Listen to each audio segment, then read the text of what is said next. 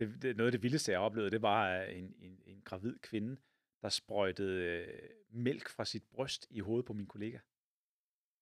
Altså helt absurd, men vidderlig bare flåede BH ned, og så trykkede hun bare en gang, ikke? Og, og, og, og sprøjtede mælk i hovedet på min kvindelige kollega.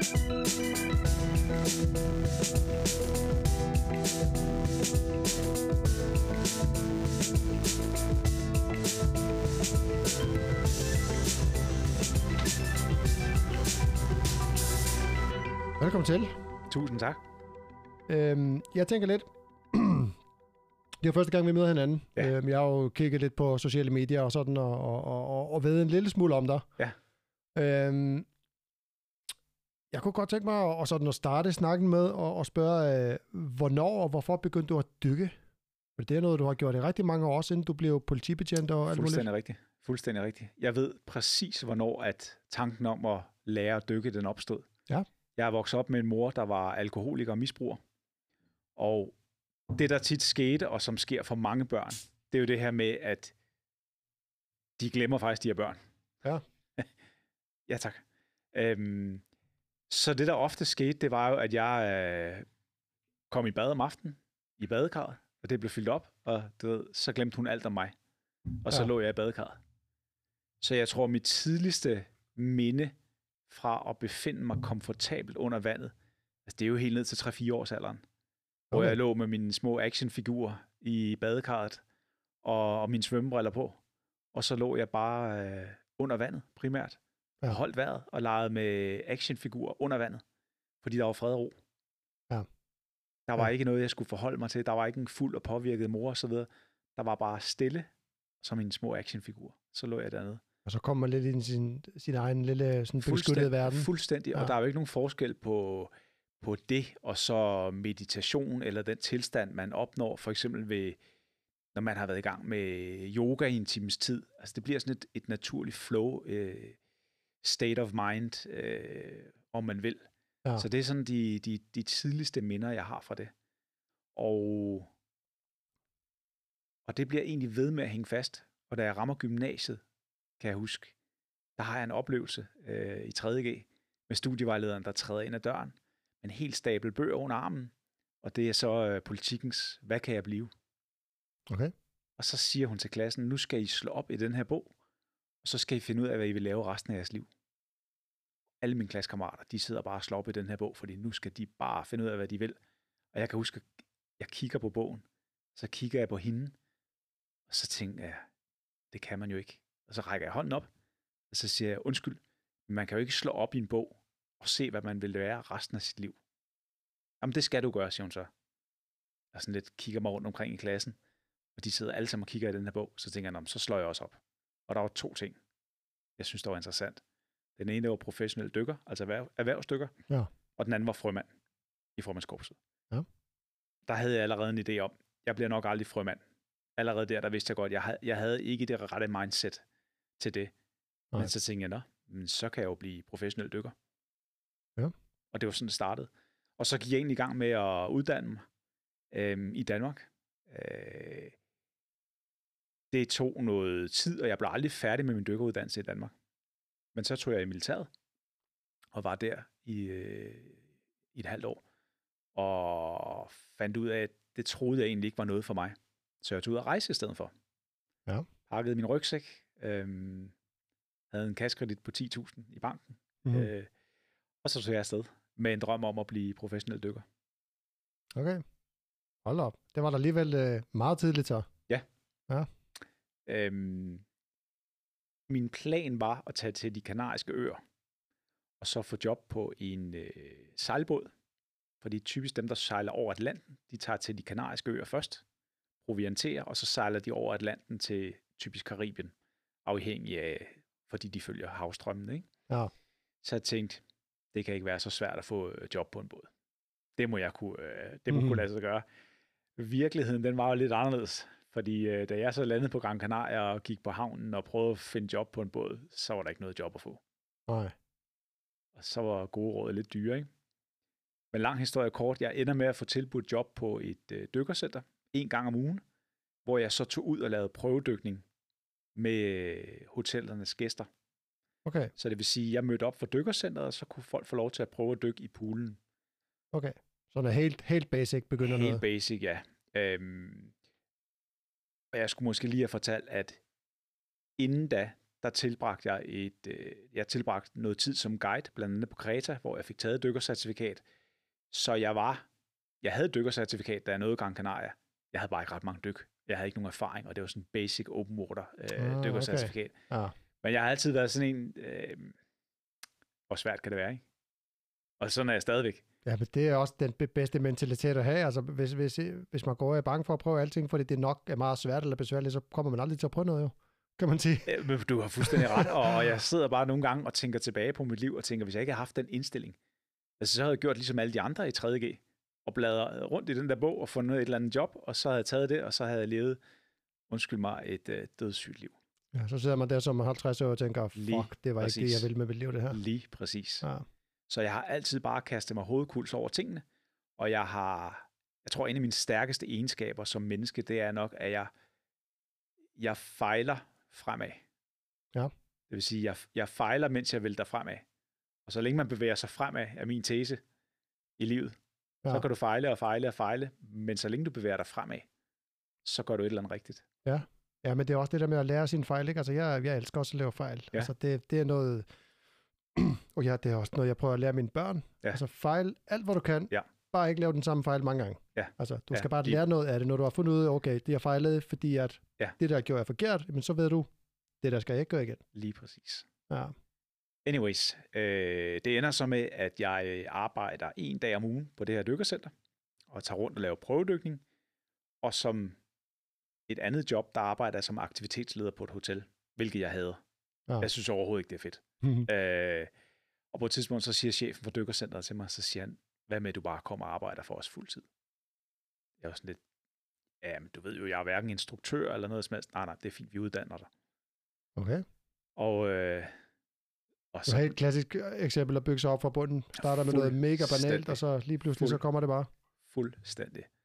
Og så blev jeg bare skolet af, af nogle mega fede instruktører, der havde så meget erfaring. Øhm, på godt og ondt, vil jeg sige. Øh, fordi jeg arbejdede på tre forskellige dykkercentre. Og det ene sted, det var vidderlig hoved under armen dykning. Altså, mm. det var sådan noget med så dybt det vrag som muligt, så langt ind som muligt, uden computer, uden øh, ligner, så du kunne finde ud igen, og så videre, og så videre.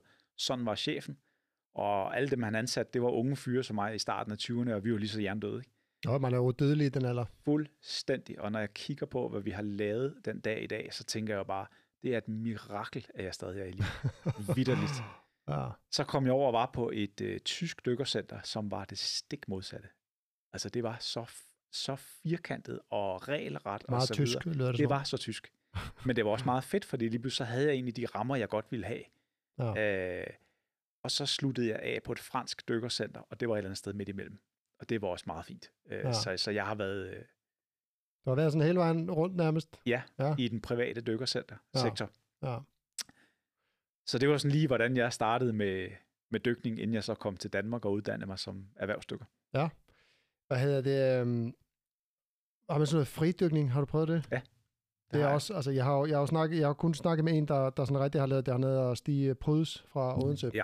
Har hørt om ham. Ja, det, vi har den samme type gigt, så vi havde en, meget, en snak om det, og han øh, har haft stor gavn af det, og det gjorde så, at, at jeg begyndte sådan at dykke, dykke lidt ned i det, Ja. sådan pun intended. Ja. Øhm, hvad hedder det? Og, og se nogle videoer og sådan, og det ser altså, shit, det ser angstprovokerende ud. Ja. Det, det gør det. En ting er, når man har ilt med og sådan, det, er sådan, det ser meget fredeligt ud, men Ja. det andet, hvor man bare går ned, og så ned, og ned, Ja. og ned, og ned, og så på vej op igen, og man, jeg, jeg bliver bare ved med at tænke, altså, det føles som om, jeg bliver kvalt, når jeg ser, ser Ja. de videoer der. Og der er jo rigtig, rigtig ofte, det går galt Ja. øh, for fridykkerne. Og det er også derfor, øh, altså hvis der sidder nogen og lytter med og tænker, nu skal jeg ud og prøve at fridykke, for guds skyld aldrig nogensinde gøre det alene. Nej. Fordi der ligger, altså det, det er noget af det, der slår flest folk ihjel i den sportsgren. Det er jo det her shallow water blackout. Ja. Øhm, og det er, øh, hvis vi skal holde det meget simpelt, så handler det simpelthen om, at du tager flere dybe indåndinger end tre. Tre er ligesom det maksimale antal dybe indåndinger, du må tage, fordi ellers så, øhm, så, så kan din krop ikke regulere evnen til, hvornår den skal trække vejret. Så hvis du tager flere dybe indåndinger end tre, lige inden du går ned, så, øh, så er der stor chance for, at det går galt. Så har ja. Jeg sagt det så simpelt, som jeg overhovedet kan. Ja. Øhm, og selv for de professionelle, der, der, der godt ved at træde grænsen, der går det stadig galt. Øh, og det gør det typisk lige inden overfladen, at de får det her shallow water blackout. Ja, og det siger jeg bare sluk. Det slukker bare, ja. Ja. Jeg vil sige, jeg har, jeg har efterhånden så meget erfaring med det, øh, at jeg kan godt se, når det er ved at komme. Okay. Og det, det, det tror jeg også, de fleste professionelle, de kan. Altså man kan se det på folk. Der er noget med den måde, de begynder at opføre føre sig på, og, og øjnene, øh, man kan se. Ja. Og jeg vil sige, under de rette forhold, med de rette mennesker, så er det ikke farligt. Men du skal vide, hvad du laver. Ja, man kan også se det i, de der fridykning øh, championships der, øh, Ja. at der er jo dykkere i vandet, og mm. Mm. de er jo, lige så snart folk går i blackout, så kommer det jo lynhurtigt, klemmer for næsen, og så er det bare opad, ikke? Sådan så at man ikke øh, fylder lungerne med vand. Ja.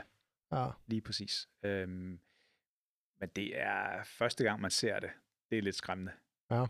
Jeg tror, første gang, jeg så det, det var, det var til optagelsesprøven i frømandskorpset, øh, hvor jeg så var en del af det hold, der stod øh, i svømmehallen ved siden af lægerne, hvor at dem, der var til optagelsesprøve, de får bare shallow blackout til højre og venstre nogle gange. ja, Øhm, men der lærer man så også at håndtere det. Øh, plus at du har læge og genoplivningssæt og så videre, og så videre. Så det var under meget kontrollerede former, at jeg lærte det. Ja. Og andre, de lærer det bare på den hårde måde, når de øh, træner alene i svømmehallen. Ikke? ja. Øhm, det, er, det er virkelig noget, man skal have respekt for. Ja, men vand har jeg øh, stor respekt for. Der, Ja. der er slet ikke noget der. Er der, altså, jeg tænker, det må være meget forskellige ting, fridykning og så almindelig dykning. Ja, Er det, det er det er det en meget også. forskellige oplevelse, er det ikke det?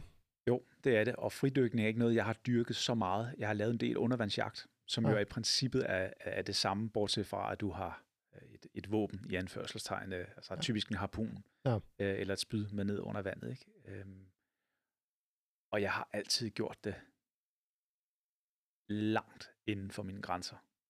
Altså virkelig, virkelig holdt mig inden for grænsen, når jeg lavede det. Jeg Ja. har vanvittig stor respekt for det der. Ja. Øh, det har jeg virkelig. Ja, for det skal jo kun gå galt en gang, ikke? Jo. Sådan. Det er, jeg har simpelthen set så mange af de videoer også til verdensmesterskaber og så videre, hvor de får blackout. Og selvom der er et professionelt setup, så går det jo stadig galt. Der er jo Ja, stadig men- folk, der dør. Ja, men det er jo det. Det var det. Jeg kan Ja. huske, jeg så, øh, jeg tror det var i år, og det var bare sådan en ganske almindelig svømmer, en den kvinde, som, mm. Som blackoutede i sådan en pool, og hans træner måtte hoppe ned og redde hende op, og, ja. Ja. og man tænker bare, det er altså topatleter, Ja. øh, som det også går galt Ja, for. lige præcis. Ja. Lige præcis. Ja. Så Ja, ja det vil jeg. Jeg synes, det er, jeg synes, det er meget fascinerende, det er, igen, fordi det ser så fredfyldt ud. Jeg har lidt dykket selv, men øh, jeg kender et par stykker, der gør. Øh, jeg havde faktisk to af dem i øh, søen i Roskilde Ring og fisk frisbee op her sidste år. ja, øh, vi fandt, øh, jeg tror, vi fik 400 frisbee op, eller sådan noget. Det var det helt vanvittigt. Jeg har nogle billeder, da det er helt fast. sindssygt, så meget plastik, der var der. Så øh, jeg har nogle af dem ude i carporten stadigvæk, dem der ikke blev hentet. Der er jo navn og nummer i mange af dem, så prøvede vi at, at, at skrive til folk og sådan noget. Ja. Ikke? Men, øh, men, men ja, det ser meget fredfyldt ud. Han forklarer ja. Mig også det der med, at, at når man dykker, så kommer der de der bobler i øh, blodet og sådan noget. Mm. Og, og, altså, jeg ved ikke. Jeg, jeg tror, jeg vil være meget, jeg tror, jeg vil være for nervøs. Øhm, jeg, jeg synes egentlig, at øh, det med at få bobler i blodet, altså dykkersyge, ja, det har altid været det, jeg var mindst nervøs for. okay. Ja, for når han sagde det til mig, jeg var sådan lidt, shit, det skal jeg ikke, Ja. det der. Det er, det er relativt let at holde sig øh, inden for sine grænser Ja. og undgå dykkersyge, hvis bare man tænker sig om. Okay. Ja. Ja. Du kan godt være uheldig, bevares, og, og vi er jo alle sammen forskellige, så, så, så mange af de her tabeller tager jo ikke højde for menneskers forskellighed i forhold til, øh, jamen, hvor meget kropsfedt har du, og hvilken form er du i, og så videre, og så videre. Ja. Men hvis man bare holder sig inden for grænserne, så går det generelt godt. Ja. Det, som jeg er endnu mere bange for, det er en alvorlig lungesprængning. Okay, Så er det slut.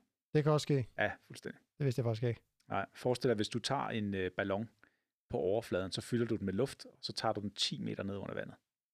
Er den Ja. så større eller mindre? Jeg vil tro, det var mindre. Ja, fuldstændig rigtigt. Ja. Når du så tager Og det var godt. Ja. Ja, ja, ja, ja, nu sidder jeg her og tester dig. Når du så tager den op til overfladen igen, så, får den jo, så vender den tilbage til sin normale størrelse. Men hvis nu tager den her ballon, og så fylder den med luft på 10 meter, Ah, ja. så når den kommer til overfladen, så er den dobbelt så stor. Okay. Så forestil dig, hvis du tager en dyb indånding på 10 meter eller lavere, og du ikke ånder ud, når du rammer overfladen, Ja. så har du en lungesprængning. Der er, altså, der, der er folk, der dør, inden de rammer overfladen, når det er i, i den der Ja. i den dur. Det er altid ja. det, jeg har haft mest respekt for, og når jeg underviste, så var det altid det, jeg gik mest op i at lære mine, mine elever.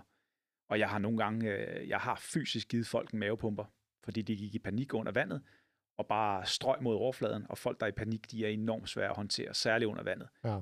Og det er bare det sidste, jeg har gjort, øh, når jeg har forsøgt at trække dem ned igen, det er bare lige at høvle dem ind i maven, Ja, så, de, så er luften de ud. åndet ud. Ja. Ja. Og, og bagefter så er folk sådan, hvorfor slog du mig? For at redde dit liv. Ja, Altså, og, og så, så når jeg forklarede, hvorfor, så kunne de jo godt se meningen med det. Ikke? Men, men følelsen af panik, øh, den er bare ekstremt stærk under vandet, hvis Ja. ja. først den kommer. Er Ja. ja. derfor, det her med at bevare roen, det er så vigtigt, når man er under vandet. Ja, men lige præcis. Jamen, det, det, kan jeg godt, øh, det kan jeg godt forestille mig, det er. Det, er, det er også derfor, altså, jeg har super meget respekt for vand. Ja. Det er...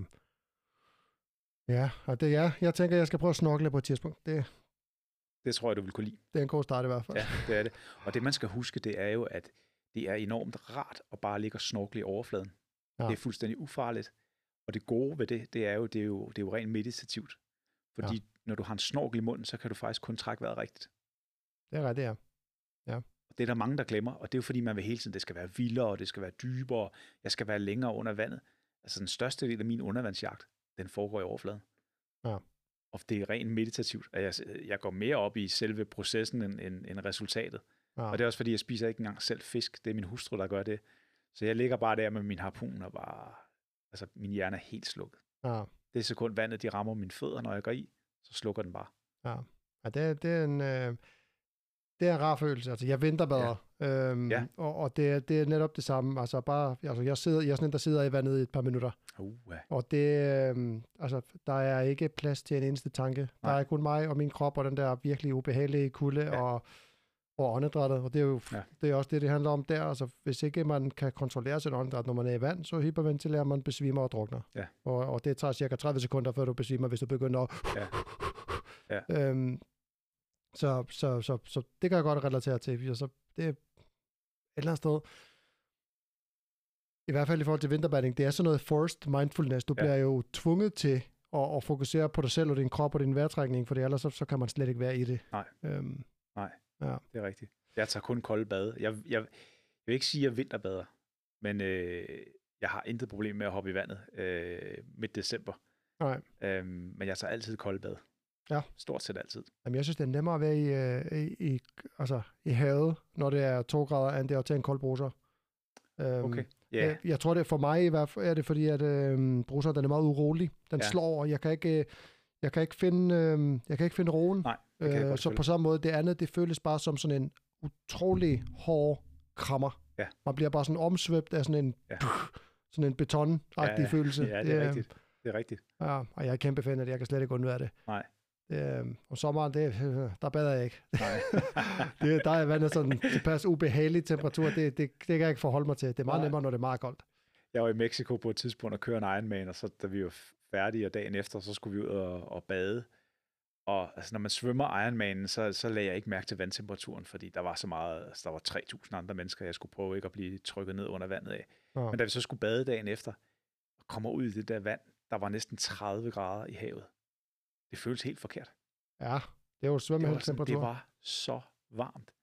Jeg, et- det var som om min krop kunne ikke rigtig finde ud af, altså, er det, er, er det rart, er det ikke rart? Det var sådan en mærkelig, mærkelig fornemmelse. Ja.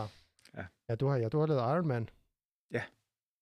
Det, øh, ja, altså, jeg får lyst til at stille sådan et vanvittigt dumt spørgsmål. Er det ikke hårdt? det ved jeg jo godt, det er, men, men jeg tænker sådan, altså, hvordan er oplevelsen? Altså, er det? Mm, ja, hvad skal jeg sige? Jo, jo, jo, det var hårdt. Altså, er Øh, det, er det okay, okay, jeg kan måske formulere spørgsmålet sådan her. Er det mere hårdt psykisk eller, fygi, eller fysisk? Altså, klart psykisk, Ja. synes jeg. Ja. Øh, den første, jeg lavede, var jeg generelt, ja, altså, jeg har lavet to, øh, plus en masse ultraløb. Ja. Og der er ikke nogen af de Ironman, jeg har lavet, hvor jeg har været super godt forberedt. Okay. Det vil jeg blankt indrømme. Øh, det troede jeg, jeg var. Ja. Men øh, det var jeg ikke, fandt jeg ud af. men altså, jeg gennemført. Øhm, men, men klart mentalt. Øh, jeg kan huske den første, jeg lavede i Fredericia, der var vandet 13,8 grader, tror jeg. Okay. Det er alligevel langt at skal svømme 3,8 kilometer, selvom du har en tynd våddragt på. Ja. Altså, der var folk, der kom ud af vandet med hypotermi. Hold det op. synes jeg var en, det var, det var en halvkold fornøjelse. Det tror jeg ikke på. Mexico var så lige omvendt, fordi der var det over 30 grader. Øh, det var frygteligt. Ja, der, ja der, der får man det meget varmt, når man også svømmer på Ryg. fuld smadre. Det er lidt, ja. Ja. Øhm, det, der var specielt for mig, det var, at jeg punkterede ude i en lille meksikansk landsby. Og der gik et splitsekund, så stod der bare 20 børn omkring min cykel. Det, der kan du virkelig tale om at skulle være i din zone og stå og lappe dit dæk, mens de bare står og piller ved din cykel og energibar, som man har spændt fast på cyklen og så videre, og så videre. Og da jeg endelig får den lappet og vinket til dem og cykler afsted igen, ikke? Altså, så har de jo taget alle mine saltkapsler. ja. Det er bare ikke super fedt, når det er 30 grader, og man virkelig har brug for salt og, og mineraler, ikke? Uha. Så da jeg, når, øh, da jeg når ind og skal til at tage sko på efter 180 km cykeltur, så er mine fødder så hævet, så jeg har ikke plads til at have fødderne i min løbesko. Hold da kæft. Mine tæer, de sad simpelthen bukket sammen, så hævet var mine fødder. Så er et maraton, øh, så er maraton rigtig langt i 30 grader varme, da der ikke er plads til fødderne. Så da jeg kommer i mål, der kan jeg slet ikke gå. Og min ven, jeg er derovre med, han siger, vi skal lige have dig over i, øh, i, i Samarit-teltet. Jeg siger, ah nej, det er ikke nødvendigt. Så siger han til mig, tag lige skoen af, jeg skal lige kigge på dine fødder. Så tager jeg skoen af. Så kan jeg godt se på hans ansigtsudtryk, vi skal lige over have en læge til at kigge på dine fødder, ikke? Og jeg kommer over og ligger, og de begynder at spørge, om jeg er dehydreret og så videre. Det vidste jeg, det var jeg ikke. Øhm, Jeg havde fået rigeligt med væske. Ja. Så siger jeg, nej, men jeg tror, der er et eller andet med mine fødder. Jeg kunne intet mærke på det tidspunkt. Og så hende lægen der, hun kigger bare lige ned under fødderne. Ja, dem skal vi lige kigge på. Og så får hun en skalpel af en af sygeplejerskerne, så går hun bare i gang med at snitte mine fødder. Og det viser sig så, at det er vabler. Hun Hold snitter i stykker. Jeg kan intet mærke. Så hele min fodsål har været en stor vabel, som hun så bare står og prikker hul på med den der skalpel. Åh, oh, shit, mand. Jeg kunne ikke mærke noget på det tidspunkt, men da jeg stod op næste morgen, hold nu fast mine fødder, de gjorde ondt. Ja, kunne du overhovedet gå? Nej, nej, Nej. det kunne jeg ikke. Det kunne jeg ikke. Det er var, bare benene oppe, og så... Ja, det var en frygtelig oplevelse. Ej, Så, hold op. men øh, Det er derfor, det man var- kalder det Iron Man, ikke? For det jo, men jeg synes egentlig, i forhold til sidste år, der lavede jeg 22 ultraløb på et år. Wow. For at prøve at sætte fokus på selvmord blandt veteraner. Ja. Så der var, øh, jeg havde sat en regel op for mig selv, at jeg skulle lave 22 løb på et år. Øhm, minimum 50 km. Og grunden til, at det var 22, det havde jeg valgt ud fra, at i USA, der er der 22 militære veteraner, der tager livet af sig selv om dagen. Ja, Og så tænker jeg, at det er et ret vildt tal, øh, og det er kun i militæret. Og de mener, at tallet er lige så stort for politifolk, øh, redere, brandfolk osv. Ja. Øh, det er nærmest en epidemi. Så Ja. jeg tænkte, at øh, det synes jeg var et godt tal. Så Det er også et heldigt tal. Er det det? Ja, det er sådan lidt, der er noget med tallet 11, og 11 går jo to gange op i 22. Det er sådan noget. Ja, ja, ja. Det er, det er lidt længere ude, men, men, men der, er noget, øh, der, er noget, der er noget om det. Alright. Altså, jeg synes jo, det var en god idé, fordi så havde man noget, man kunne relatere til det her med de 22 selvmord om dagen. Så jeg begyndte sådan at spørge folk i min omgangskreds, kunne det ikke være interessant, hvis jeg løb 22 ultraløb på et år, for at sætte fokus på det her, men også for at vise folk, hvad der var muligt på den anden side af posttraumatisk stress, Ja. som jeg fik som arbejdsskade i politiet. Ja. Alle i min omgangskreds, de rullede øjnene, og synes jeg var vanvittig. Fordi jeg havde jo også mit fuldtidsarbejde i, i frømandskorpset. Jeg havde, var i gang med at skrive en bog, og så skulle jeg også lige klemme 22 ultraløb ind. ja. Jeg får, jeg, jeg, jeg får lige lyst til at bare sådan lige for, for lytterens skyld. Mm. Øh, Mhm. et ultraløb, hvad er det? Altså, hvor, hvor, lang, hvor langt, ja. Jeg er godt klar, over, det er løb, men, men, men for dem, der måske ikke helt er inde yes. i det, sådan, hvor langt er det? Så, så helt, helt teknisk, så er det i princippet alt over et maraton. Okay. I princippet. Yes. Hvis man er over i de lidt mere hardcore miljøer, så taler man minimum 50 km. Ja. Så reglen for mig, det var, at jeg skulle løbe minimum 50 km. Som udgangspunkt måtte der ikke være noget asfalt. Enten så var det trail, eller også var det løbebane, eller også var det løbebånd. Okay. Øhm, Og det er for at beskytte dig selv? Nej. Nej, okay. det var for at gøre det øh, Mere ubehageligt. Mere ubehageligt. Ja, faktisk. Ja, det var det. Fordi det, jeg fandt ud af, det var, altså, jeg tror, det længste, jeg løb på en løbebane, var 65 km. Jesus. Øh, jeg kan godt afsløre, at øh, et af højdepunkterne på sådan en løbetur, det bliver jo, at man, at man skifter, øh, man skifter, hvad hedder det, øh, løberetning hver femte kilometer. Det kan man jo løbe og glæde sig til til sidst. Bare sådan, hej, om tre kilometer, så skal jeg skifte retning. Om to kilometer skal jeg skifte retning. Og så endelig, ja, nu skal jeg løbe den anden vej.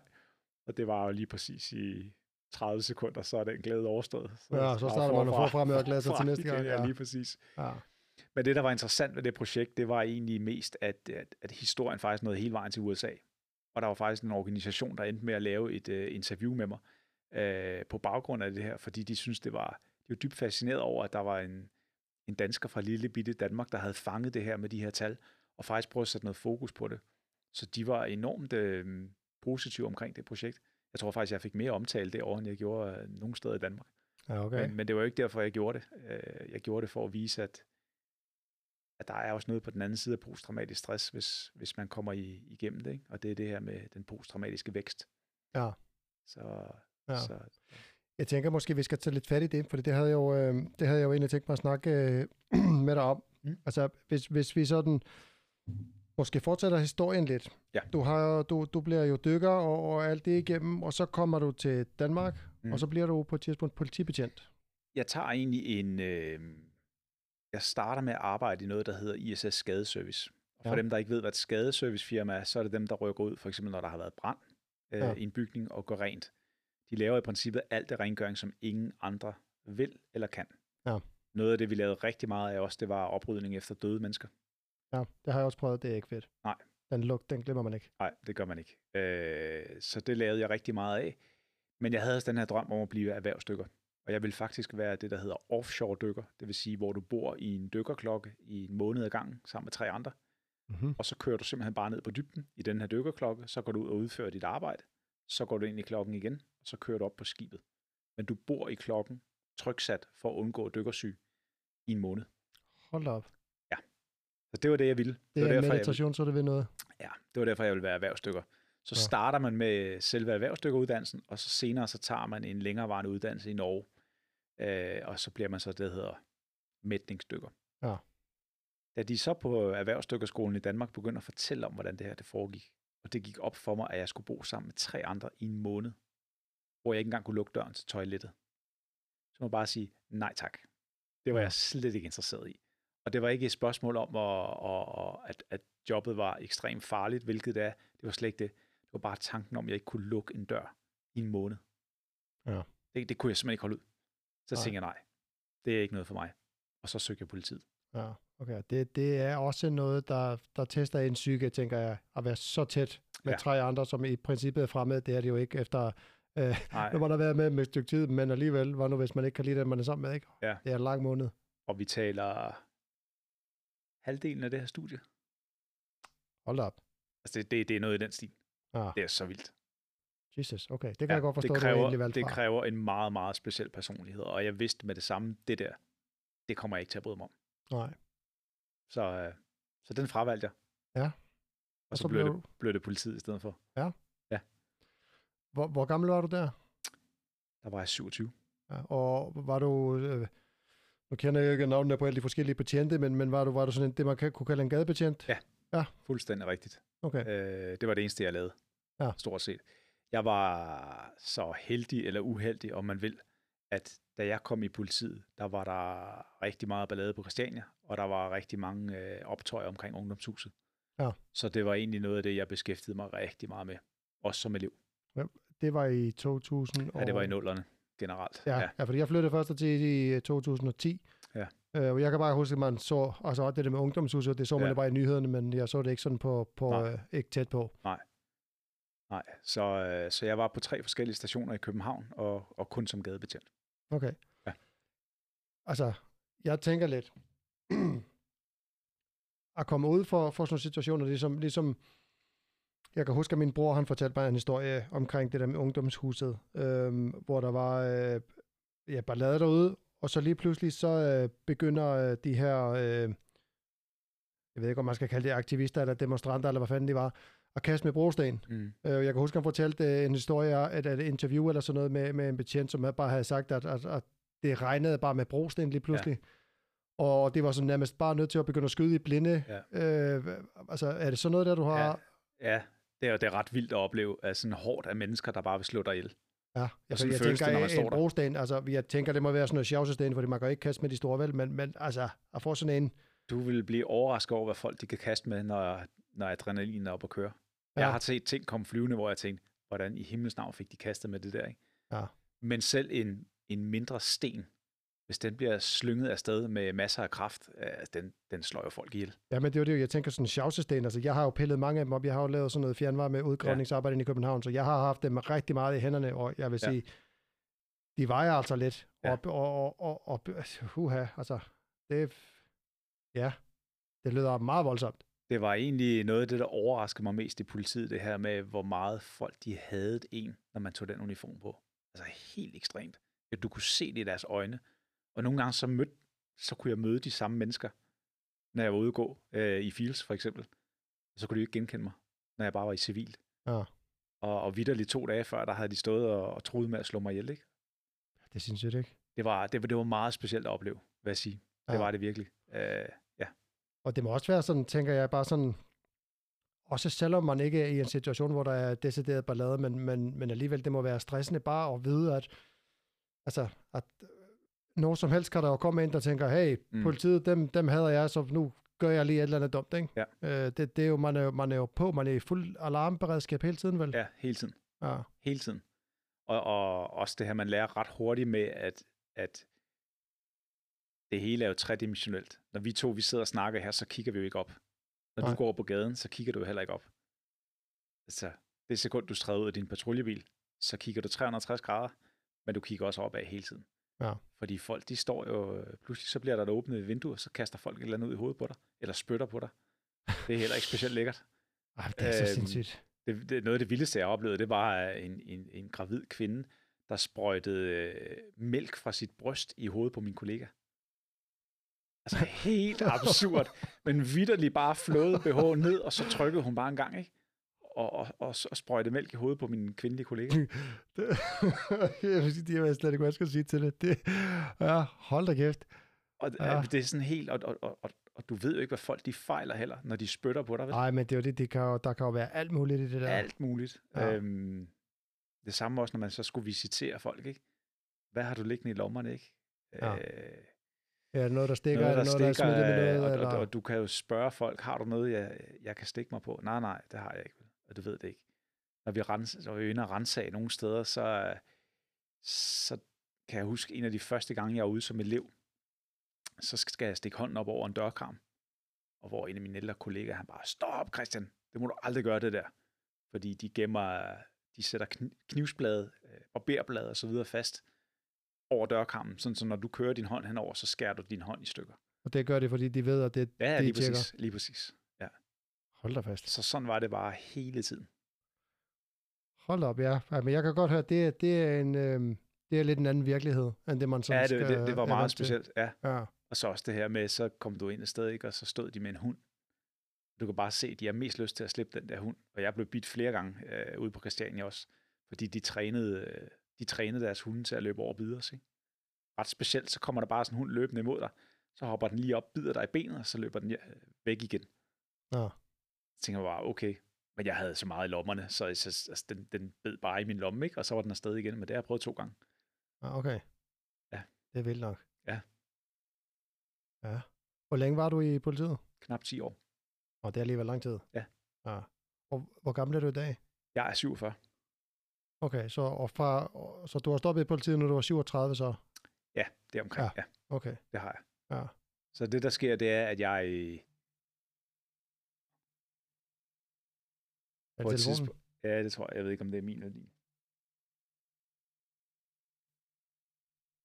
Så er det min. Den er sat på vibrator. Undskyld.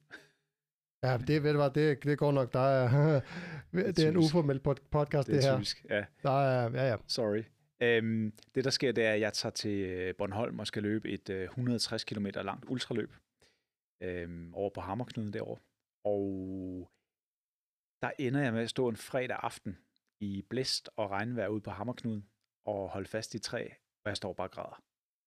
Og min kropstemperatur, den kører op og ned, min puls kører op og ned, jeg kan ikke trække vejret ordentligt, og, og rent fysiologisk, så kan jeg simpelthen ikke sætte den ene fod foran den anden. Og det er jo, det er jo ret vildt, at man kan nå en stresstilstand, hvor de basale hjernefunktioner, de bliver sat ud af kraft. Ja. Så der står jeg ude på Hammerknuden, og jeg aner ikke, hvad der sker med mig. Jeg kommer hjem, så bliver jeg undersøgt på noget, der hedder arbejdsmedicinsk klinik. Mm. Så får jeg så at vide, at jeg har posttraumatisk stress, som følger af mit arbejde i politiet. Så starter der tre og et halvt øh, spændende år, kan man vel godt sige. Hvor jeg starter med at være, altså det første år er frygteligt. Jeg er fuldstændig knækket. Og med fuldstændig knækket, så mener jeg at basale ting i hjernen, der simpelthen ikke fungerer. Altså jeg, jeg, jeg kunne sidde ude i entréen, bare sidde på gulvet og kigge på mine sko, og jeg anede ikke, hvordan jeg skulle binde min snørbånd. Hold op. På det tidspunkt har jeg en datter på 6, der lige er startet i skole, og min kone er højgravid med nummer to. Og da hun føder nummer to, altså jeg kan huske det, som, jeg var, øh, som det var i går, øh, jeg er så lidt mand for hende, da hun skal føde. Fordi jeg står faktisk bare ude på badet, altså har et langt øh, panikangst øh, anfald med hovedet ind under den kolde hane. Og, og, og ved godt på det tidspunkt, hvad jeg fejler, men jeg har det simpelthen så frygteligt. Ja. Øhm, og, så, og sådan var det hele det første år. Ja, for det, er også noget, når man får, altså, som du siger, sådan nogle panikanfald. Altså, det er ikke noget, man bare lige kan styre sådan, selvom man også ved nogenlunde, hvad det er. Det kan man måske med tiden lidt, når man, men, men, men lige der i starten tænker at det, det er jo fuldstændig ude af kontrol, er det ikke det? Ja, fuldstændig. Jeg vil sige, øh, det var noget af det, når man får en posttraumatisk stressdiagnose, så får man jo ikke bare en diagnose, for det er faktisk det, der hedder en komorbid diagnose. Det vil sige, at du får en masse underliggende diagnoser. Og det er social fobi, det er angst, det er panikangst, øh, og så øh, massive søvnproblemer, bare for at nævne nogle af tingene. Ja. Så du får en masse underkategorier af, af diagnoser, og hver enkelt af dem er slemt nok i ja. sig selv. Ja. Du får bare dem alle sammen på én gang, og nærmest på et øjeblik. Og det var vidderligt sådan, jeg følte, at, at det ene øjeblik, der var jeg Superman i den blå, blå kappe, der kunne passe mit arbejde, ikke? Og det næste øjeblik, så lå jeg bare i sengen og, og rystede og tænkte, hvad skete der her? Ja. Det var ret vildt. Og jeg havde, det så, jeg, jeg havde det så dårligt, så jeg vågnede hver morgen og tænkte, jeg er ikke i live i aften.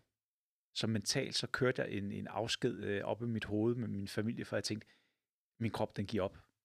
Øh, der er mange, der tror, når jeg siger, når jeg siger det sådan her, så tænker jeg på at, at gå ud og tage livet af mig selv. Eller sådan. Nej, nej, nej, det er slet ikke det. Det er et spørgsmål om at være så stresset, så påvirket, øh, at du tænker hver eneste morgen i et år, det her, det kan jeg ikke overleve. Ja. Altså det føles jo som en, en altså, det kan godt være, at det var en psykisk sygdom, men det føles jo også fysisk. Øh, det, det var en ret vild oplevelse, øh, det må jeg sige. Ja. Og det mener jeg ikke, øh, det mener jeg ikke på den gode måde. Og det, det lyder heller ikke særlig godt, øh, nej, jeg sige. Nej. Men, men jeg får sådan lidt lyst til at spørge, op til øh, det her første gang, du ligesom, hvor du står der og holder fast i det træ, mm. var der noget sådan optakt til det, eller kommer det bare sådan helt ud af det blå? Nej, der var en optakt, en optakt øhm, men jeg havde ikke selvindsigt nok til at se det, og jeg havde ikke selvindsigt nok til at anerkende, at der var et problem. Okay. Øh, noget af det, der var udfordringen dengang i politiet, øh, og som det til, til del stadig er, vil jeg mene, det er den her machokultur. Ja. Øh, fordi jeg havde faktisk været til psykolog. Og når jeg ser i bagklodskabens ulideligt klare lys, så kan jeg jo se, at jeg sad faktisk inde hos psykologen og remsede det ene efter det andet symptom på PTSD op. Og det eneste, han sagde, det var bare, du er lidt stresset. Jeg har halvdelen af din chefgang siddende herinde, fordi at jeres arbejdsvilkår, de er som de er. Du er bare lidt stresset. Men det var ikke bare stress. Nej. Det var en langt mere ekstrem form for stress, ikke? Så, så signalerne var der. Øh... Det vil nok, at en psykolog, der arbejder med det til dagligt, ikke øh, opfanger sådan noget et eller andet sted. Jeg vil sige, når jeg ved, hvad jeg ved i dag, så ja, det må jeg sige, det, det, var, det var faktisk vildt at opleve. Jeg havde samtaler med min, øh, nogle af mine ledere om, hvordan jeg havde det også. Fordi jeg kunne godt mærke, at der var et eller andet galt. Ja. Men problemet er, at man er ikke så proaktiv i forhold til at, at fange folk tidligt. Og det er, jo, det er jo en af mine store missioner nu, det er jo det her med, altså hvis man er i tvivl, er man ikke i tvivl. Hvis du har det skidt, så kom ind og snak med en psykolog, fordi, hey, hvad har du at miste? Ja. Ingenting. Altså, de bider ikke. Øh, de får ikke pludselig lange hug- hugtænder og hår mellem tænderne, vel? Altså, de er faktisk rigtig flinke. Ja. Øh, så jeg kunne godt tænke mig, at man bruger en, en, en anderledes tilgang til, til det at gå til psykolog. Ja. Øhm, Altså, jeg har en... Øhm... Åh, nu kender jeg ikke det danske ord for det. Min mors søsters mand, Mm. han, øh, har kørt, han har været i brandvæsenet i Island i mange år, Ja. rigtig mange år, og kørt øh, ambulance og sådan noget. Og han siger også, øh, han sagde til mig på et tidspunkt, vi snakkede om det her, fordi der var sådan en periode, hvor jeg overvejede lidt, om jeg skulle, måske skulle være brandmand. Mhm. Øhm, og, og der snakkede vi også, øh, fortalte han sådan nogle historier, og sådan, hvor, hvor hårdt det egentlig kunne være, når man også man kommer ud til nogle, nogle lidt mindre sjove ting en gang Ja. Øhm, og han snakkede netop om det her med, hvor meget de øh, gjorde ud af, at, at, at når de havde været ude til brand, eller ude og hente nogen i ambulancen, eller et eller andet, og så var det sådan nærmest et krav, og så sad de bagefter og, og snakkede om det Mm. ret længe med sine kollegaer, så de snakkede oplevelsen igennem, ja. øh, netop for at og ligesom ikke at bare lige pludselig sidde med 40, øh, 50 oplevelser, som, som man egentlig overhovedet ikke har bearbejdet, eller, eller sådan tænkt over. Ja. Øhm, så så jeg, sådan, jeg havde sådan en forestilling om, at, at det nok også var sådan i politiet, men det kan jeg godt, det, det har det nok ikke altid været. øh, det kaldes psykologisk debriefing. Ja. Øh, det er faktisk noget, man er gået væk fra i de fleste lande. Okay, Og det er simpelthen, fordi man har fundet ud af, at der er flere, der får PTSD af det. hold op. Okay. Man gør det stadig i Danmark. Og det Okay. har faktisk vist sig at have negativ effekt. Er det rigtigt? Ja, det er det. Hold op, okay. Det er det. Øh, og det er ikke noget, jeg bare sidder og finder på. Det kan man slå op på sundhed.dk. Der er en, øh, en professor, der hedder Paul Hvidebæk, der er ekspert på PTSD. Det skriver han sågar på sundhed.dk. Øhm, Hold op. Hvad, Ja, det- hvad har man så erstattet det med? der, er, der er mange forskellige måder at, at, at håndtere det på. Øhm, men som sagt, i Danmark, der bruger man stadig øh, psykologisk debriefing øh, rigtig, rigtig meget. Øhm, de lavede et sjovt eksperiment i USA med soldater, der havde været i, øh, i krigszoner og havde været involveret i kampe. Så det, de gjorde, det var, at de bad dem om at spille Tetris, altså det her computerspil, hvor ja. Man skal øh, lægge blokke på plads i 15-20 minutter, efter de var kommet tilbage til basen. Og det viste sig sjovt nok, at hjernen havde sværere ved at lære traumer, når de sad og spillede Tetris bagefter. Er det ikke bizart? Jo, jo, altså både og, fordi altså nu, nu tænker jeg jo bare højt, når, når du Ja, siger ja. ja. det der, det har jeg jo aldrig hørt om eller tænkt over før, men jeg tænker sådan, min første tanke er, jamen selvfølgelig, så, så er det jo fuldt ud sådan nærmest mindful øh, beskæftiget med Jamen, det er- noget, det er og, så, rigtigt. så, og så, så, så har hjernen ja. måske nemmere ved at bare glemme tingene, i stedet for at pakke dem væk eller andet sted, i et hjørne eller andet sted. Ja. Ja, Men- Sjovt eksperiment, ikke? ja. det er vildt nok. Ja. Også er- Tetris, det har spillet meget. Ja, ja, ja, det har jeg også. Det har jeg også, ja, ja. Så øhm, ja, så hvis vi vender tilbage til det, du spurgte om, nemlig om, om der var signaler, øh, inden jeg knækkede fuldstændig, ja, det var der. Ja. Det var der. 100 procent. Øhm, Ja. Så ja, Og hvad så, altså det første år, som du snakker om, var jo sådan, lyder det som om, at det var jo sådan nærmest bare sådan et, et, et, et levende helvede. fuldstændig. Øhm, hvornår og, og hvordan begynder det så at vende for dig sådan til, til, til noget mere sådan udholdeligt, hvis man kan kalde det det? Jeg prøver, jeg får en rigtig, rigtig dygtig psykolog, øh, som jeg ender med at gå hos 58 gange, tror jeg da. Ja. Men samtidig med det, så prøver jeg også nogle andre behandlinger. Øh, og, det- og det var egentlig fordi, jeg fik ret hurtigt at vide, at jeg nok skulle indstille mig på en førtidspension. Og som Slutningen af 30'erne. 37 år, Ja. det er måske lige... Jeg var bare sådan, nej, for, nej, glem det. Jeg blev fyret fra politiet relativt hurtigt også. Øh, Jeg prøvede at sige til dem, giv mig lidt tid. Jeg har været rimelig dyr at uddanne, jeg har en masse erfaring. Øh, Giv mig lidt tid, så kan jeg starte med at sidde på et kontor og lave noget efterforskning. Jeg vil bare gerne beholde min identitet og, og, og, og det, som havde betydet meget for mig. Mm. Øhm, men på det tidspunkt, der valgte man så, øh, altså folk, der havde problemer af den her slags, de ville ligesom, de skulle ud af systemet. Og, og det kan jeg jo godt på en eller anden måde forstå, fordi man, er jo, man bliver jo en byrde for, for systemet og en udgift osv., men ud fra et menneskeligt synspunkt er det bare en rigtig, rigtig dårlig idé. Også fra en samfundsmæssig synspunkt, fordi du ekspederer faktisk folk direkte ud til et kommunalt sagsforløb, og det er ikke nødvendigvis den, den bedste idé. Øhm, når det er så sagt, så har jeg kun positive ting at sige om, om det kommunale sagsforløb, jeg var igennem. Øh, super gode sagsbehandlere, øh, det må jeg sige. Ja. Men ja, det første år rigtig, rigtig slemt, og så begynder jeg så at prøve forskellige behandlinger. Øh, problemet med, med, med den mentale tilstand, det er jo, at du kan få en behandling på et tidspunkt, og der virker den ikke, og så kan det være året efter, så står du et andet sted mentalt, og så virker behandlingen. Så jeg prøvede nogle forskellige behandlinger, og det virkede ikke for mig på det tidspunkt. Mm. Blandt andet sådan noget som eksponeringsterapi, øh, som der er evidens for virker rigtig, rigtig godt. Og det tror jeg på, det gør. Men på det tidspunkt, hvor jeg var, hvor jeg havde det dårligst, der virkede det ikke for mig, fordi den type terapi, den involverer en masse hjemmearbejde. Og det kunne jeg slet ikke overskue. Nej. Så når jeg siger, at det ikke virkede for mig, så siger jeg ikke, at det ikke virker for andre. Fordi jeg tror, det er meget, meget vigtigt, at folk de får den behandling, der passer til dem, på det tidspunkt, det passer til dem, hvis ja. Ja. det giver nogen mening. Jamen, det gør det 100%. Men det, jeg gjorde, det var, og jeg havde flere af de her ting, blandt andet havde jeg også, jeg prøvede et mindfulness-forløb. Det kunne jeg slet ikke gennemføre, øh, fordi jeg havde det så dårligt. Og igen, jeg sidder ikke og siger, at mindfulness, det er ikke godt. Det var bare ikke godt for mig på det tidspunkt, øh, og den fase, jeg stod i af min behandling. Nej. Men det, jeg gjorde hver gang med de her forløb, det var, at jeg plukkede alt, hvad jeg tænkte, det kan jeg bruge på et andet tidspunkt. Og så begyndte jeg egentlig at sætte min egen behandling sammen, efterhånden som jeg fik det bedre. Ja. Så blandt andet det der med, med eksponeringsterapien, altså jeg havde enormt svært ved høje lyde, øhm, men det kan man jo gøre noget ved. Man kan faktisk have hørebøffer på. Ja. Og så kan man gå forbi det her sted, der larmer. For i mit tilfælde var det en golfbane. Fordi når man rammer øh, en golfkugle med en golfkølle, Ja. så lyder det for mig, så lød det som en, en flaske, der blev smadret. Og så fik jeg sådan en flashback til alle de flasker, der blev kastet efter mig, både på Christiania og Nørrebro. Ja. Men det gode ved sådan noget her, det er jo, at man kan tage hørebøffer på, skrue op for musikken, og så kan du stadig gå forbi stedet. Og det jeg så gjorde, det var, at nu løb jeg så forbi den her golfbane på min, på min lø, løbetur. Ikke? Men det, der er interessant, det er, så kunne jeg jo langsomt skrue ned. Og når jeg siger langsomt, så taler vi altså over et par år. Okay. Det, det er det tidsperspektiv, vi taler om. Ikke? Ja, det er ikke så noget, man bare lige noget, kører nej, på nej, en måned vi taler to. ikke, og jeg ved godt, alle vil have et quick fix. Jeg tror ikke på det. Jeg Nej. tror på det lange, seje træk. Men pludselig en dag, så går det op for mig, at øh, jeg er løbet forbi den her golfbane, uden musik i ørerne, og min krop har ikke reageret på det. Ja.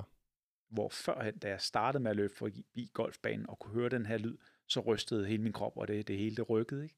Og pludselig en dag går det op for mig efter et par år, og nu er jeg faktisk nået dertil, hvor jeg har eksponeret mig selv så mange gange for det, der var ubehageligt, men på en afgrænset måde.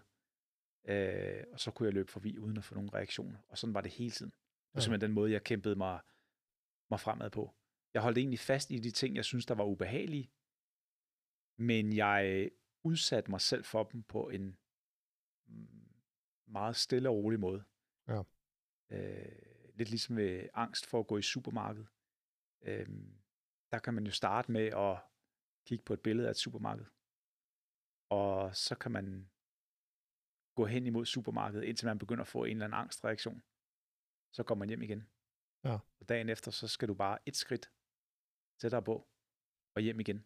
Og sådan arbejdede jeg mig bare stille og roligt frem mod alle de ting, jeg synes, der var ubehagelige, som følger af min diagnose. Øh, og på et eller andet tidspunkt en dag, så stod jeg i supermarkedet. Det er tålmodighedsarbejde. Ja, Så er der 100 ved procent. Ja. 100 procent. Og det var sjovt, fordi jeg udviklede egentlig den her måde at gøre tingene på, fordi jeg så et program om angst blandt børn i USA. Og der var en dreng, der var altså hundeangst for elevatorer. Ja. Helt ekstremt. Han kunne ikke engang kigge på et billede af en elevator. Og så satte de ham et helt andet sted, langt væk fra elevatoren, så bad de ham tegne øh, døren i elevatoren. Så tegnede han hele elevatoren. Så tegnede han altså, knapperne inde i elevatoren. Og sådan arbejdede de så stille og roligt frem mod, at han pludselig kunne tegne hele elevatoren.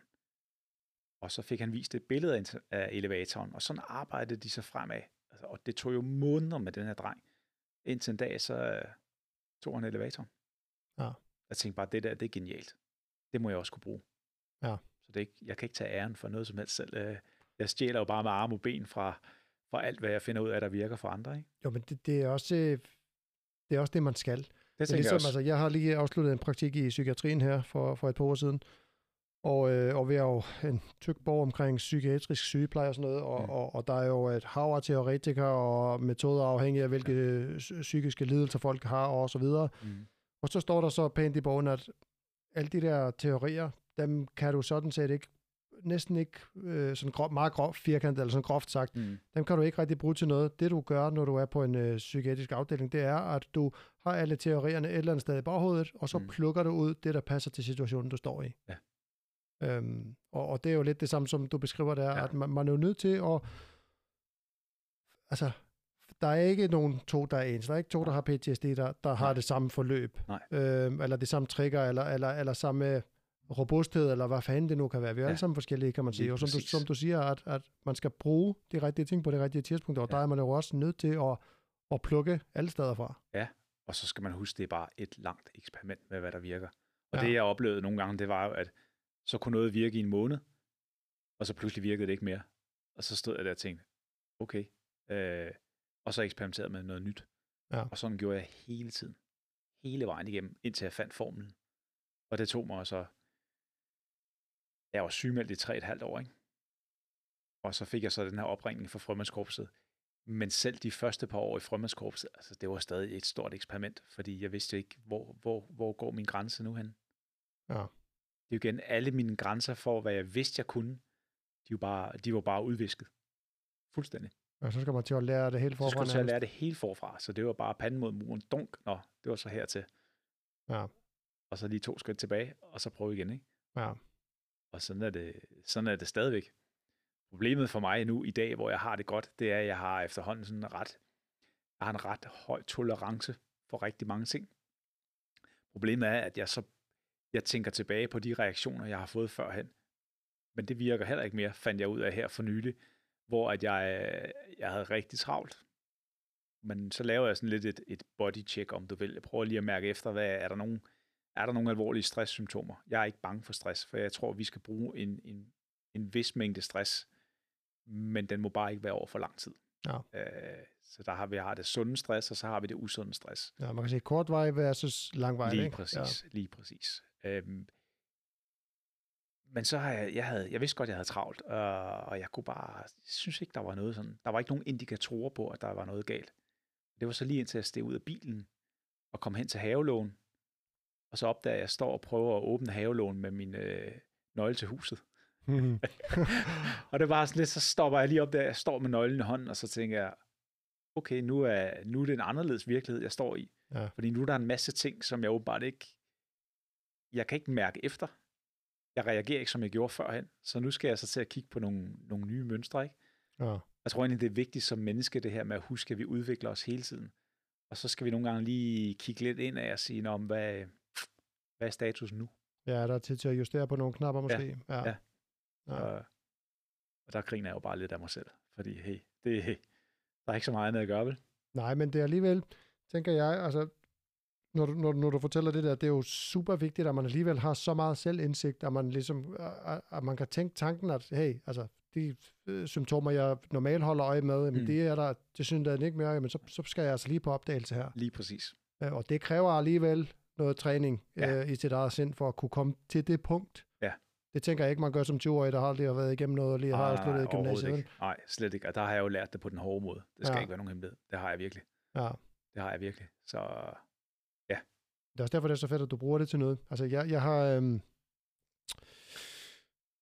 Åh, nu skal jeg lige passe på, hvordan jeg siger det her. Fordi at, øh, det er ikke nødvendigvis en person, der har lyst til, at jeg deler noget om, om, om vedkommende, men jeg kender en, som har været en masse lort igennem, Mm. igennem mange år, og har 100% noget øh, PTSD og, og lidt forskellige ting. Og, og jeg øhm, snakkede med personen for et par år siden, hvor der var sådan en kritisk øh, situation, hvor, ja, igen, det er svært at forklare, når man ikke må, Ja, må, det- må snakke om det, men, men ja.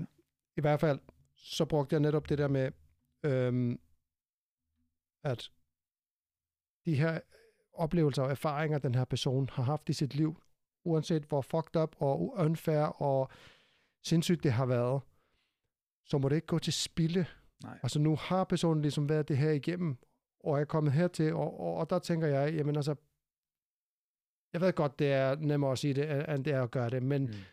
brug det for helvede til noget, i stedet for, at det bare har været en lang lidelse, Ja. og så dør du, og Ja. så er det så, så, så, så, Ja. så kommer der jo intet godt ud af det. Nej, Helt enig. Øhm, så det er så vigtigt, at, at folk, der, der oplever noget, har været sådan noget igennem, og de bruger det til noget, fordi at der er så mange derude, Ja. der mangler nogen, der bare tager dem lidt i hånden og siger, ved du hvad, prøv lige at gøre sådan her, eller ja. prøv lige at kigge på det her, eller du ved, jeg skal nok lige Ja.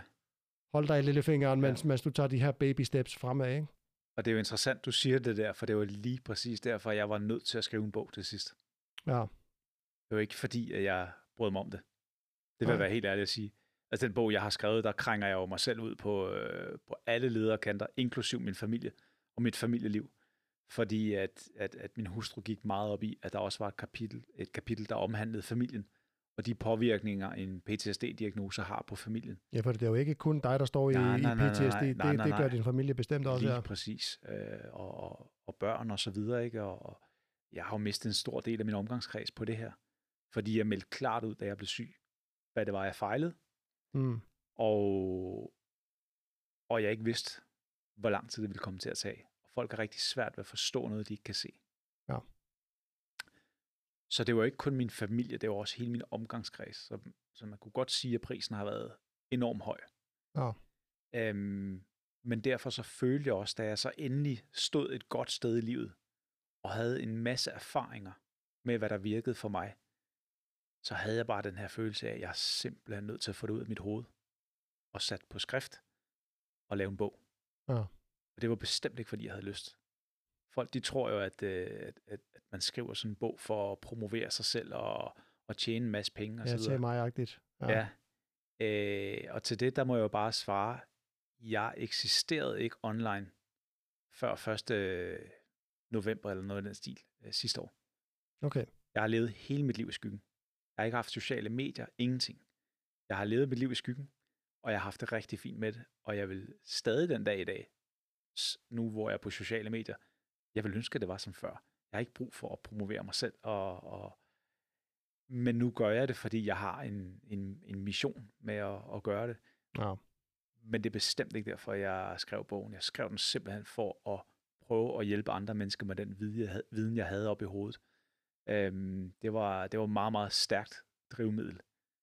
Øh, det var det. Men, men det var, det var, det var, en, det var en voldsom proces at skrive den bog, det må jeg sige. Øh, jeg tror, jeg tror, jeg har, hvis jeg skal være helt ærlig, jeg har tudet mere, mens jeg stod og skrev den bog, end jeg har gjort i resten af mit liv.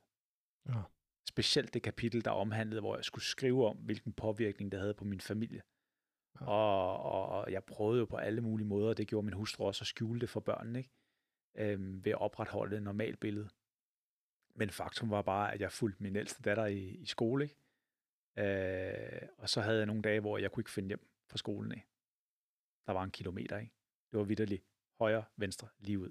Ja. Så jeg har jo stået ude foran skolen og holdt fast i en lygtepæl og stået og grædt, fordi jeg ikke vidste, hvordan jeg skulle komme hjem. Ja. Så det, der skete, det var, at da jeg så endelig kom hjem, nogle gange måtte jeg jo kigge, gå og kigge på, på kortet på telefonen for at finde hjem.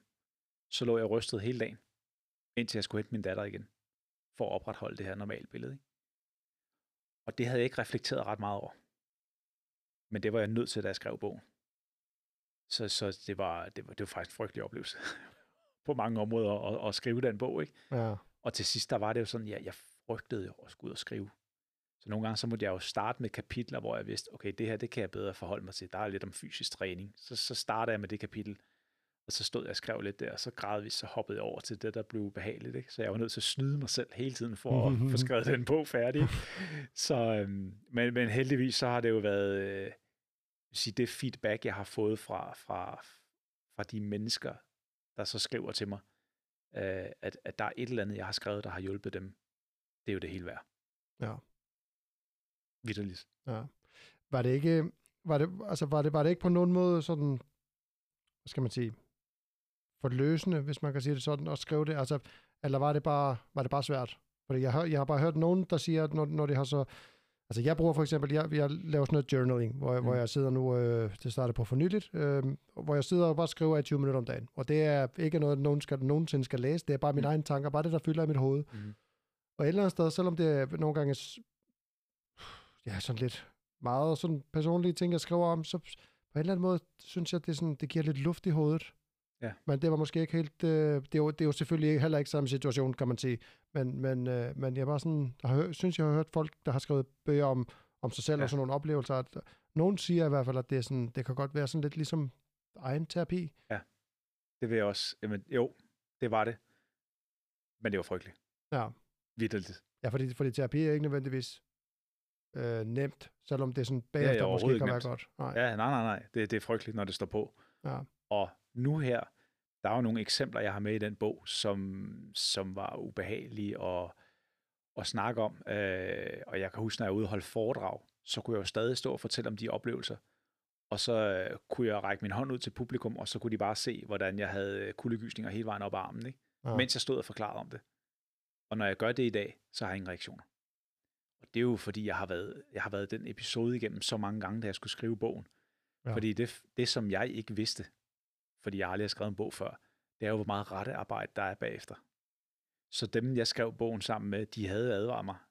De havde sagt, ja, du sender manuskriptet ind til os, og så går vi i gang. Du skal nok forvente mellem 20 og 30 rettelser per side. Okay, wow. Og bare sådan, okay, så hvor mange gange er det lige, jeg skal læse alt det her igen? Hmm. Mange, mange gange, ikke? Ja, Og det var bare, jeg frygtede til sidst at få de der manuskripter tilbage, fordi der blev rettet hele tiden, og hele tiden, og hele tiden. Men jeg skulle stå og læse alle rettelserne igennem. Så hver gang, så skulle jeg stå og, og læse tingene igen, og få en reaktion og så videre. Men det er jo igen en form for eksponeringsterapi, det der med, at du eksponerer dig selv for det, der er ubehageligt. Du udsætter dig selv for det, du synes, der er ubehageligt, og langsomt, gradvist bliver det bedre. Ja. Så jo, for at vende tilbage til dit spørgsmål, fuldstændig rigtigt. Der har bestemt øh, kommet en masse godt ud af det, men mens det stod på, det var bare frygteligt. ja, For nu at være helt ærlig. ja. Øh, det synes jeg. Så, Ja. Men jeg er stolt af resultatet. Ja, der ser også meget pænt ud. Jeg siger tusind tak for bogen. Du Ja, har du øh, er- for dem, der lytter, jeg har du fået er- et ek- eksempel her. Øhm, og der er jo sådan en, en tynd blå linje med noget, der ligner sådan et pulsslag øh, Mm. slag eller lignende, og jeg tænker, at det har noget med, med det der thin blue line. Det, det er sådan noget politi, noget... Nu skal jeg fortælle en sjov historie om det der, fordi dem, jeg har lavet bogen sammen med, øh, Tybjerg Tekst og Foto, der er Kasper Tybjerg, som øh, er den ene del af det her, og så hans kone Karina Tybjerg. Kasper er en enormt dygtig fotograf. Mm. Øh, altså virkelig, virkelig dygtig. Og han sagde med det samme, da vi snakkede om, hvordan bogen skulle se ud, så sagde han med det samme, jeg er sikker på, Christian, du vil ikke have dit, øh, dit eget billede på forsiden. Og til det kunne jeg kun svare, nej, det har du fuldstændig ret i. Jeg skal under ingen omstændigheder sidde med det der klassiske forfatterbillede øh, på forsiden. Det kommer ikke til at ske. Og så ringer Kasper til mig en dag, så siger han, jeg ved, hvordan dit, øh, din forside skal se ud. Jeg fik ideen i badet. Så må jeg bare sige, Kasper, jeg vil ikke høre mere. Bare fortæl mig, hvad det er. Men det der er faktisk et øh, elektrokardiogram. Ja. Den blå linje der. Øhm, og, og det vi så, så blev enige om, ja, det er en reference til Thin Blue Line øh, med, med farven. Og det var mig, der ville have den, for Kasper ville egentlig have den til at være orange, hvilket også ser fedt ud. Men jeg har det bare sådan, nej, den, den, den skal være blå. Det er der slet ikke nogen tvivl om. Ja. Så der gik vi lige, øh, der, der måtte han lige gå på kompromis. Men det, der er sjovt, det er, at nogen, som dig for eksempel, ser referencen til Thin Blue Line. Andre medicinsk personale, for eksempel, de kan med det samme se, det er et EKG. Ja. En af mine gode venner, han sagde, om den symboliserer jo livets op- og nedtur. Ja, det har du fuldstændig ret i. Ja. Det, det gør det jo også. Så jeg har efterhånden fået mange forskellige input på øh, den der forside, og det synes jeg jo er super fedt. Ja, men jeg, jeg sagde faktisk begge dele. Ja. Øh, fordi jeg, jeg sagde, det ligner et pulsslag, Ja, ja, ja, ja, ja, var så det er bare, rigtigt. det jeg kendte, Ja, det er så, så, men det er også fordi, jeg er ved at uddanne mig sundhedsfaglig. det, er så- rigtigt. det er rigtigt. men, øh, men altså, det ser, det ser godt Ja. ud, og jeg glæder mig faktisk meget til at læse den. En anden symbolik, det er jo så, at den er flad på bagsiden, Ja. linjen, og så er der puls foran, ikke? Ja. Som så symboliserer min rejse. Så det vil sige, det er, det er starten, og så øh, Præcis. ja, slutningen. Fordi når, ja. Ja. ligesom man har set i, øh, i fjernsynet, når, når den bliver flad og siger bip, ja. Ja. som en død, ikke? Lige præcis. Ja. Lige præcis. Så øh, der er en masse symbolik i det. Ja. Og det er jo det, Kasper Tybjerg, han øh, også prøver med alle de billeder, der er i, igennem bogen, at fortælle. Han fortæller historier med, sin, øh, med sine billeder, og det, det elsker jeg ham for. ja. Så Jamen, jeg ser meget frem til at læse den. Det, det gør jeg. tak. Hvad, øhm, h- hvornår bestemte du dig egentlig for, at du skulle skrive en bog? Altså, hvor, hvor lang tid efter, at du ligesom blev sygemeldt første gang, var det? Jeg vil sige, tanken om at skrive en bog, den kom allerede lige da jeg var blevet syg. Ja. Jeg var ude at gå med en veninde, der har været psykiatri-sygeplejerske i rigtig mange år. Og vi gik og snakkede om, at jeg lige havde fået min diagnose. Og jeg prøvede at forklare hende, jeg kan ikke forstå, hvorfor jeg ikke bryder mig om at gå i supermarkedet. Og så var hun bare, altså iskold, som jeg kun kan elske hende for, uden overhovedet at pakke tingene ind. Jamen, det er på grund af det og det. Okay. Så gik jeg og fortalte hende om, jeg er bange for at være sammen med andre mennesker. Jamen, det er fordi, du har social fobi. Og sådan og sådan og sådan. Så hun kørte den bare knivskarp på mig. Øh, og det var enormt ubehageligt, men det var også enormt befriende. Ja. Og i forbindelse med vores gåtur og samtale, så siger jeg til hende, øh, nu vil jeg ikke nævne hendes navn her, for det er ikke sikkert, at hun, øh, vil have det frem offentligt, men, men jeg siger så til hende, det her, det skal ikke være forgæves. Jeg skal ikke have lidt så meget forgæves. På et eller andet tidspunkt, så bliver jeg rask, og så skriver jeg en bog om, hvordan man får det bedre. Ja. Og 10 år senere, så gjorde jeg alvor om mine trusler. Ja. Og skrev bogen.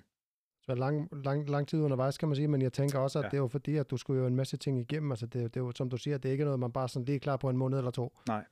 Øh, Det er jo en masse sådan noget trial and error, hvor man prøver forskellige ting og Rigtigt. finde ud af, at noget virker overhovedet ikke. Og har du, har du prøvet noget, der faktisk gjorde tingene værre? Det har jeg. Det har jeg. Og jeg vil egentlig ikke... Øh, jeg vil ikke nævne, hvilken type terapi det er. Nej, for så er der nogen, der kan blive afskræmt. Lige præcis. Måske. Ja. Lige præcis. Ja. Og, og, og, og det er igen grunden til, at det ikke virkede for mig, er jeg ret sikker på, var, at jeg stod... Det var på det forkerte tidspunkt for mig. Ja. Altså, det var simpelthen forkert timing. Men det var en ren øh, retraumatisering for, for mit vedkommende med, med, med den her type terapi, jeg var igennem. Så det virkede bestemt ikke for mig. Okay. Men det er ikke ens betydende med, at det ikke kan virke for andre. Nej, men det er jo det. Og Det det, er det, er bare enormt vigtigt at, at påpege det her med, at timingen, den er alt. For der var rigtig meget, der ikke virkede for mig. Ja. Øhm, men der var også noget, der virkede. Så øh, Men var du igennem, og det er bare min egen nysgerrighed her, men, men var du igennem sådan noget, nogle ting, man kunne kalde sådan alternativ terapi? ja, det prøvede jeg også. Ja. Det Var prøvede der jeg noget også. af det, der kunne bruges til noget? Øh, ved du, hvad der virkede aller, aller bedst for mig? Nej. Natur og et par løbesko.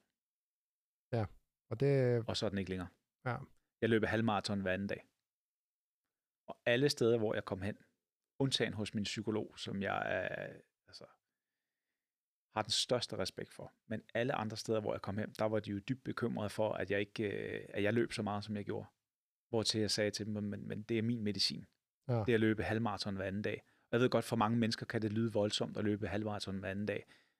Men jeg var i ultraløbsform på det tidspunkt. åh, men også hvis, hvis man Ja. kender nogen som David Goggins og, og, og sådan Ja, ja, nogen, men, altså, jeg, jeg, jeg regnede ikke et halvmarathon for noget som helst. Nej. Uden at det skal lyde øh, arrogant eller forkert eller noget som helst. Men jeg løb jo 100... Lige inden jeg blev syg, der var jeg oppe og løb måske 100-150 km om ugen. Ja. Så det var ikke... nej, nej, hvis man er trænet altså, til det, så hvis er man det er trænet ikke... til det, så, ja. så, er det ikke, så er det ikke en voldsom distance overhovedet. Nej. Men det virkede bare ekstremt godt for mig. Ja. Og det tror jeg et eller andet sted, og nu kommer jeg til at generalisere lidt, og, og det er jeg sådan set ligeglad med. Altså, jeg tror ærligt talt, at alle mennesker har godt af at være ude i naturen.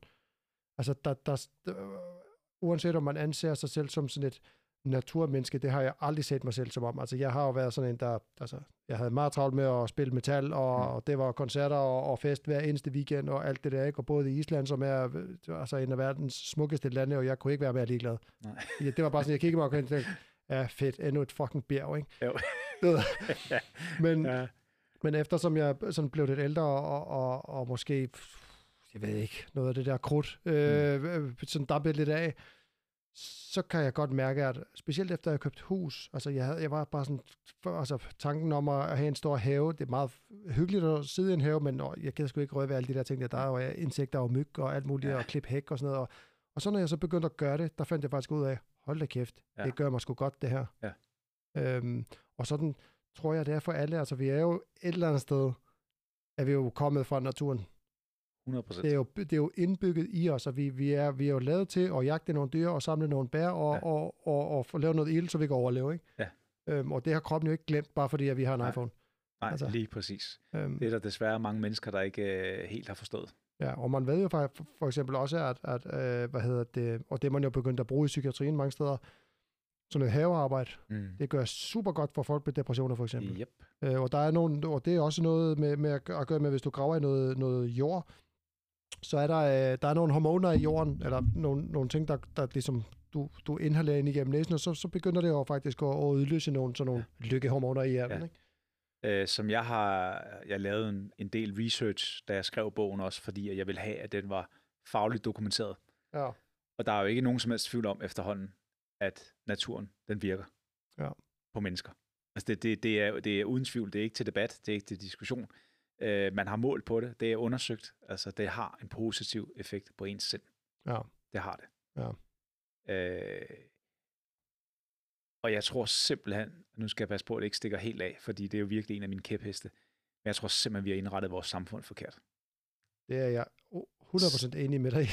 og, og efterhånden, som mine børn de ramte skolealderen, og, og jeg skrev den her bog og begyndte at læse lidt om, hvordan teenagers dagsrytme den er, og så videre, så tænker jeg også bare på, hvem i himlens navn har fundet på, at skolen skal starte klokken 8? Ja, fordi det er, det er, det, Det det er, er sundhedsfarligt Det for, for teenager. vanvid. Jeg er Ja. ja. ked af at sige det, men det er det. Ja. Det er bare skruet forkert sammen. Ja.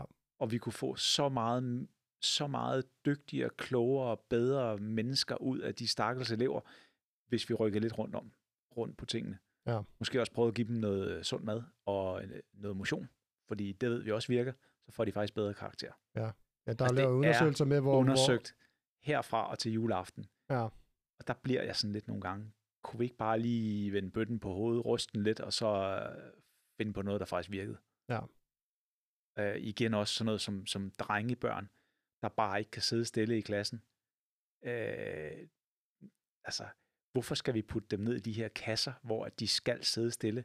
De er jo ikke gearet til det fra naturens side, de fleste af dem. Hvor, det er det ikke. Kunne man ikke øh, inkorporere noget idræt, og så lære dem matematik ved at, skyde en bold øh, flere forskellige steder hen? Hvad ved jeg? Et eller andet. discgolf. Discgolf, hvad ved jeg? ja. Øh, jeg, jeg synes, der ligger så mange muligheder, der ligger så meget viden, øh, og, og vi hænger bare fast i, øh, i, i ting, der ikke øh, fungerer. Ja. Lige så vel som, som en af mine rigtig store kæpheste, det er det her med søvn. At ja. vores, vores, vi får simpelthen ikke sovet nok. Og så undrer vi os over, at folks mentale sundhed går ned ad bakke. Ja, og Vi alle er undrer os og stressede. Og... Over, at folk er stressede. Vi undrer os over, at øh, der nu er flere overvægtige danskere, end der er normalvægtige. Prøv lige at kigge på søvnen en gang. Ja.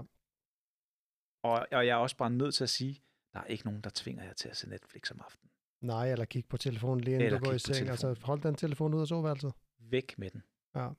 Jeg er jo... Øh, jeg har lært det på den hårde måde, og det, ved- det ved jeg godt. Øh, men jeg rører jo ikke elektronik om aftenen. Nej. Og det gør jeg ikke af den simple årsag, at så kan min hjerne ikke køle ned.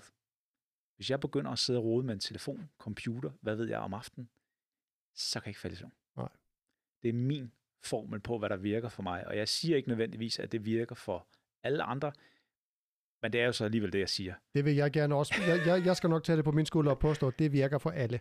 Fordi, altså, har du læst uh, Matthew Walkers bog, Why We Sleep? Oh ja, flere gange. Lige præcis. Altså, det Flere er også, øh, altså, når, når jeg, øh, jeg, altså, jeg læste den halvt, hørte den halvt. Mm. Uh, jeg har lidt problemer med mit samsyn, så, så jeg har svært ved at læse i lang tid. Ja. Så jeg hørte den som lydbog, og så læser jeg med, Ja. uh, indtil sådan øjnene bliver trætte. Um, og, og den gjorde noget, og han har jo så meget styr på det, og, og har jo, øh, hvad hedder det, forskning bag alt det, ja. Ja. han siger. Og han siger også det her med, øh, ingen elektronik en time før sengtid, det kan man måle på, og det Ja. har en effekt. Ja. Så, så der, er ikke noget, der er ikke noget tvivl, altså det stresser hjernen. Ja. Og hvis man skal, så kan man have sådan en uh, blue light blocker Ja. på, og det er jo indbygget i de fleste telefoner for eksempel. Ja. Øhm, og, og altså, det er sådan nogle, i virkeligheden, små ting, ja. Man kan gøre, Ja. øh, der kan forbedre en søvn helt vildt meget. Også det der med, ligesom halveringstiden på koffein, Ja, for eksempel. ja. Altså, det var en øjenåbner for mig. Ja. Og det, og, og jeg bliver ved med at sige det til folk som min mor, der drikker kaffe om aftenen. Jamen, jeg, kan- jeg har ikke noget problem med at falde i søvn. Nej, det kan godt være, at du ikke har det, men kvaliteten af din søvn kan Lige være rigtig præcis. dårlig, selvom Lige du sover. præcis. Det er ligesom, når du drikker der. Hvis du drikker øh, 10 bajer, ja, du falder i søvn med det samme. Hvordan har du det, når du vågner? Ja. Altså, din søvn, den er jo helt fucked up. Fuldstændig rigtigt. Øhm, og jeg, altså, jeg går så meget op i søvn. Altså, jeg, jeg, øh, altså, der er ikke en nat, hvor jeg ikke ligger mindre end 8 timer i sengen. Nej, sammen med mig. Også selvom jeg ikke kan sove, Mm. som sker en gang imellem. Jeg bliver liggende, og som en øh, dygtig terapeut sagde til mig en gang, når du ikke kan sove, så skal du bare tænke på, hvad er det næstbedste efter søvn? Jamen, det er meditation. Mm. Så ligger jeg, og så mediterer, så laver ja. jeg en kropsscanning og fokuserer på mit åndedræt. Fordi at, okay, jamen, jeg kan ikke sove, jeg kan ikke gå noget ved det, jamen, så kan jeg i hvert fald få det bedste ud af det, Ja. øh, kan man sige. Heldigvis ja. har jeg ikke, jeg har ikke øh, kronisk træt, så jeg har ikke, ikke problemer med at sove, sådan som regel, men, men, Nej. men man kan gøre utrolig meget for at forbedre kvaliteten af den søvn, man får. Ja. Øh, Ja, det er fuldstændig rigtigt. Og jeg har jo også nævnt Matthew Walker i, øh, i min bog, og, og til dem, der lytter med, så hedder bogen Why We Sleep, som Ja. han har skrevet, og den er, den er, hvordan skal man beskrive den bog? Den er jo så, øh, altså han, han er så dygtig en formidler, men Ja. ja. det er også så skræmmende. Altså der er var, nogle, der var nogle kapitler omkring, når de har, de har lavet de her undersøgelser i USA med, hvad bare en times søvn mindre i døgnet, end, end det du har brug for, den gør ved dig rent fysiologisk. Og det kommer vi jo til næste weekend, ikke, når der bliver skiftet over til, til vintertid. Oh yes. Er to gange om året. Oh yes, Ja. ja. lige præcis. Hvordan de kan måle på, hvordan der... Ja, at, altså, det er jo så mange flere procent, der får øh, hjertestop og, og det ene og det andet. Ja. Øhm, men også hele den her samfundsmæssige økonomiske konsekvens af, at folk de sover for lidt. Øh, Udover alle de mennesker, der bliver slået ihjel, fordi at øh, en lastbilchauffør, han kører over en skolebus osv. osv. Altså, det er jo helt vildt. Ja. Jeg, var- jeg, var- jeg, var, jeg havde... Der var et af de kapitler, hvor jeg næsten ikke turde, jeg turde næsten ikke vende siden, fordi jeg tænkte, okay, det er godt nok voldsomt det her, ikke? Ja. Og, og, og, og hvad var det, de skønnede? Var det 421 milliarder dollars, øh, at man estimerer, at det koster samfundet derovre om, om året, fordi folk de sover for lidt. Ja. Og det er jo også altså, tabt arbejdsfortjeneste og alle de her ting. Ikke? Altså, det, det, det er virkelig vildt. Ja. Og det er jo, der taler vi jo ikke engang de fysiologiske ting, som, som det gør ved folk at sove for lidt. Nej. Øh, det er, når folk spørger mig, hvad det vigtigste har været i min helbredelse, så er det 100% at lære at sove godt. Ja. Og det er fundamentet for alt, hvad jeg gør i dag. Jeg lever jo stort set øh, som en munk. Og folk, der er nogen, der synes, det er super kedeligt, fordi jeg går rigtig meget op i at få min nattesøvn, og mm. spise nogenlunde fornuftigt, og motionere en masse, og sørge for, at min hjerne køler ned om aftenen, øh, og så videre, og så videre. Ikke? Ja. Men det er det, der virker for mig. Ja. Det er det, der gør, at jeg vågner næste morgen og har det godt, og, og kan fokusere og lave noget fornuftigt arbejde, og forhåbentlig øh, hjælpe nogle mennesker med, med det, jeg gør. Ikke? Ja, Jamen, jeg er fuldt, altså jeg, det, det, du, du taler ligesom om, at det, det var, du taler om mit liv i forhold til det der, fordi jeg har det på samme måde, og der er så mange, der, altså jeg ved ikke, hvor mange gange jeg har fået sådan, øh, den der, det der spørgsmål, sådan, hvordan kan du det? Og når jeg fortæller, at jamen, altså, jeg går i seng, jeg er som regel i fældesion ved 9.30 tiden, Mm. og det er jeg også om fredagen, og Mm. også om lørdagen. Selvfølgelig er der, hvis man skal til koncert eller et eller andet, så kan Ja. det godt lade sig gøre, men, men som regel, så holder jeg fast i, jamen det er det her tidspunkt, jeg går i seng, og det er hver eneste dag. Ja. Øh, det er fordi, det det, kroppen bedst kan lide, det er det, hjernen kan lide. Melatonin bliver produceret cirka på samme tid. Ja. Fast døgnrytme, det betyder rigtig meget. Ja. Og så spørger, for, og folk bliver overrasket hele tiden også, hvordan kan du træne så meget, og det du laver, når du træner, det er jo sindssygt øh, svære ting, og sådan. Det er fordi, jeg sover ordentligt, og jeg Ja. spiser ordentligt. Ja. Altså, jeg passer på mit helbred. Ja. For helvede. Og hvorfor Ja. er det unormalt? Hvorfor er det, hvorfor er det mig, der skal stå og forklare Ja, det er sjovt. mig ud af det her? Ja, det er skægt. Hvorfor er det, du ikke spiser kage? Jamen, hvorfor er det, du spiser kage? Ja. Altså, Jeg hørte, klokken er ni på en onsdag. du hvad, jeg hørte en, der sagde det der med, med kage og sukker, og jeg, jeg er virkelig en sukkerris. Altså, jeg elsker sukker. Det er virkelig en af mine laster, og, og, jeg, og jeg står gerne ved det. Jeg, jeg drikker aldrig sodavand, og det er der en grund til. Ja. Øh, det er simpelthen fordi, at jeg, jeg kan jo ikke tåle det. Altså, det er jo ikke godt for kroppen. Men det, jeg der, hvor jeg vil hen med det, det var, at jeg hørte en, der sagde, at hvis sukker var blevet opfundet i 2022, så var det jo blevet forbudt. Og det synes jeg egentlig er meget... Det er jo, det er jo, det er jo et interessant argument, men, men det er jo også rigtigt. Ja. Uanset hvor meget jeg elsker sukker, og, og, og det skal guderne vide, at jeg gør, men det er jo, der er jo ikke noget godt ved det. Nej, det er jo det. Intet. Nej. Intet. Og det er jo uanset i, i hvilken form det er. Der, der, det gik for eksempel op for mig, det er jo ikke særlig mange år siden, at sådan noget æblejuice og appelsinjuice, det, Det er, er det noget af værste. det værste, du Ja. nogensinde kan drikke. Og man tænker jo, hmm, det er jo fyldt af vitaminer. Ja, men det er jo ren sukker i flydende form. Det går jo, altså du kan jo næsten Mm. lige så godt sprøjte det lige ind i blodbanen.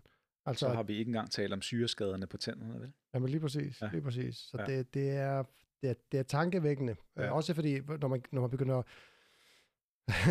ja, nu bevæger vi os ud i nu noget andet det. måske, men, men med sådan noget som diabetes 2 og sådan noget, sådan nogle livsstilssygdomme. Mm. Der var jo en grund til, at det hedder livsstilssygdomme. Ja. Det er fordi, at det er jo altså, sådan, i gåsøjne selvforskyldt. Altså, mm. godt nok bliver der proppet sukker i alt, hvis man begynder at læse indholdsfortegnelsen på nogle af de ting, man spiser, og man tænker, hvorfor i helvede er der type... Altså, der er jo i, øh, hvad hedder det, øh, så tager sådan en eller anden dressing for eksempel.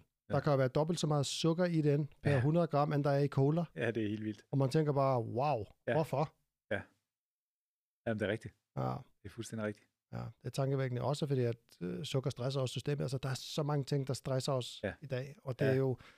Og, og jeg indrømmer, altså, det skal ikke lyde som om, at jeg er en eller anden heldig vismand, der bare har styr på det hele, og jeg er bare lever fuldstændig i send og gør alt rigtigt. Det gør jeg ikke. Jeg har også mine laster. Jeg står jo, sidder jo her og tager snus, ikke? Det er jo helt åndssvagt ting at gøre, men, men det er sådan, ja, man skal jo synde nogle steder, kan man sige. Ja. Men, men bare man er lidt opmærksom på det. Ja. Ligesom det der med søvn og, og, Ja. og med noget motion og sådan, sådan nogle ting. Altså, det behøver ikke, man behøver ikke være sådan en eller anden fitness freak. Nej. Øh, men, men som sådan populært bliver sagt, vi har en krop, Mm. og den er sgu svær at reparere på, selvom man kan meget i dag. Ja. Øhm, Jeg tror også, det er vigtigt, det der med, at folk de, øh, de skal lære at forstå, at hvis du, øh, hvis du ikke sover nok, for eksempel, for at tage søvnen, Ja. så har det en konsekvens et andet sted. Ja. Lige så vel som det har en konsekvens, hvis du vælger at drikke en halv liter sodavand hver dag. For de fleste mennesker, så har det en konsekvens. Ja. Enten tager du på af det, eller også får du ødelagt dine tænder. Ja. Så det er jo et spørgsmål om at afbalancere de der ting. Øh, fordi jeg, jeg lever da heller ikke som... Altså, jeg kunne da sagtens leve sundere, men jeg har fundet en balance. Jeg har fundet det, der virker for mig. Ja. Øh, og jeg ved godt, at hvis jeg ikke får sovet ordentligt en nat, men så har det en konsekvens, så kan jeg ikke koncentrere mig lige så meget næste dag. Øhm, og jeg tror bare, at nogle gange så er folk nødt til ligesom at se den der konsekvens, øh, som tingene har. Man kan jo heller ikke, altså når min datter, hun, øh, hun, den ene af dem, hun elsker også slik, ikke? Og kunne leve af det hele tiden, så må jeg også bare forklare hende, det er fint. Men øh, så kan du starte med at gå til tandlægen hele tiden, og så øh, lynhurtigt, så ligner du en, en, en flødebold, ikke? Hvis du, du, hvis du lever af slik. For Ja. det har en konsekvens. Ja. Og, og det er jo det, jeg prøver også at forklare folk, at, at jeg har jo taget konsekvensen af den diagnose, jeg fik. Det er derfor, jeg lever, som jeg gør nu. Det er fordi, jeg har prøvet og prøvet og testet og prøvet og eksperimenteret og fundet ud af, hvad der virker for mig, for at jeg har det godt. Ja. Men hvis man tror, at man kan komme halvhjertet til resultaterne, altså, så er jeg bare nødt til at sige, nej. Det svarer lidt til at, at tro, at øh, toppen af poppen inden for sport, for eksempel, at de kan gå ud og drikke bajer hver aften. Mm-hmm. Det er ikke sådan, det foregår. Nej. Problemet her, det er jo sociale medier. Du ser jo kun highlightet det ene øjeblik, hvor det hele det fungerer.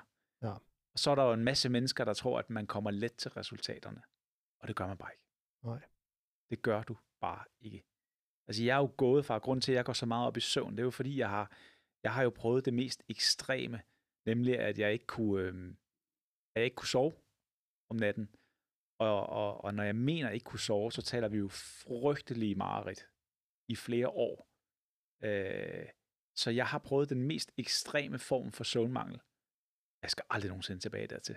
Og nogle gange så ville jeg ønske, at jeg lige kunne give folk 24 timer i en krop med PTSD, så de lige kunne få fornemmelsen af, hvor frygteligt man egentlig kan have det. Ja. Fordi så vil de bedre kunne forstå, hvorfor jeg lever på den måde, som jeg gør, Ja.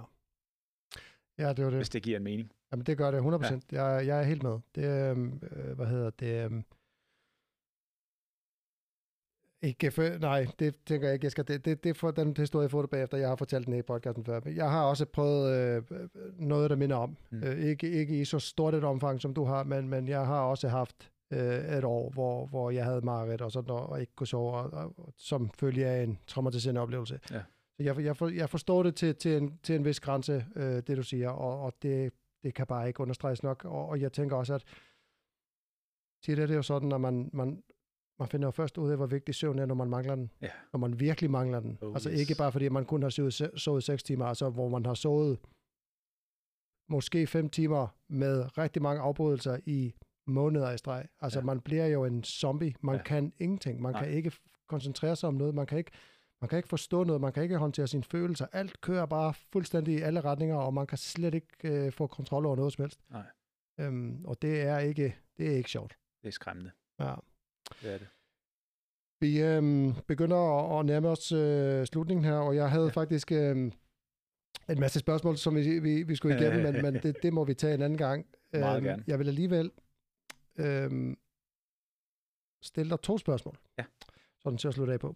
Øhm, og det her er sådan ved at blive til, lidt til mit yndlingsspørgsmål, fordi at jeg kan se det på mange af dem, jeg stiller spørgsmålet, at det sætter gang i nogle refleksioner, som folk måske ikke altid tænker på, fordi man er jo, og jeg siger mand, så, så, så er det tit jeg, jeg snakker om. Det er sådan en, en måde at aflede fra sådan, hey, det er, ikke, det, det er ikke mine problemer, det her. Nej. Men, men det her med, det er jo nemt at finde fejl i sig selv. Ja. Det er nemt at, at skyde sig selv ned, fordi at man, man tror, at, øh, at man ikke er god nok et eller andet sted. Så jeg får lyst til at spørge dig, hvad kan du bedst lide ved dig selv? Oh, uh, det var et godt, men rigtig, rigtig svært spørgsmål. Ja, det er det nemlig for de fleste, det er det også for mig. Vil jeg Ja, sige. Det Øhm, er... Øh...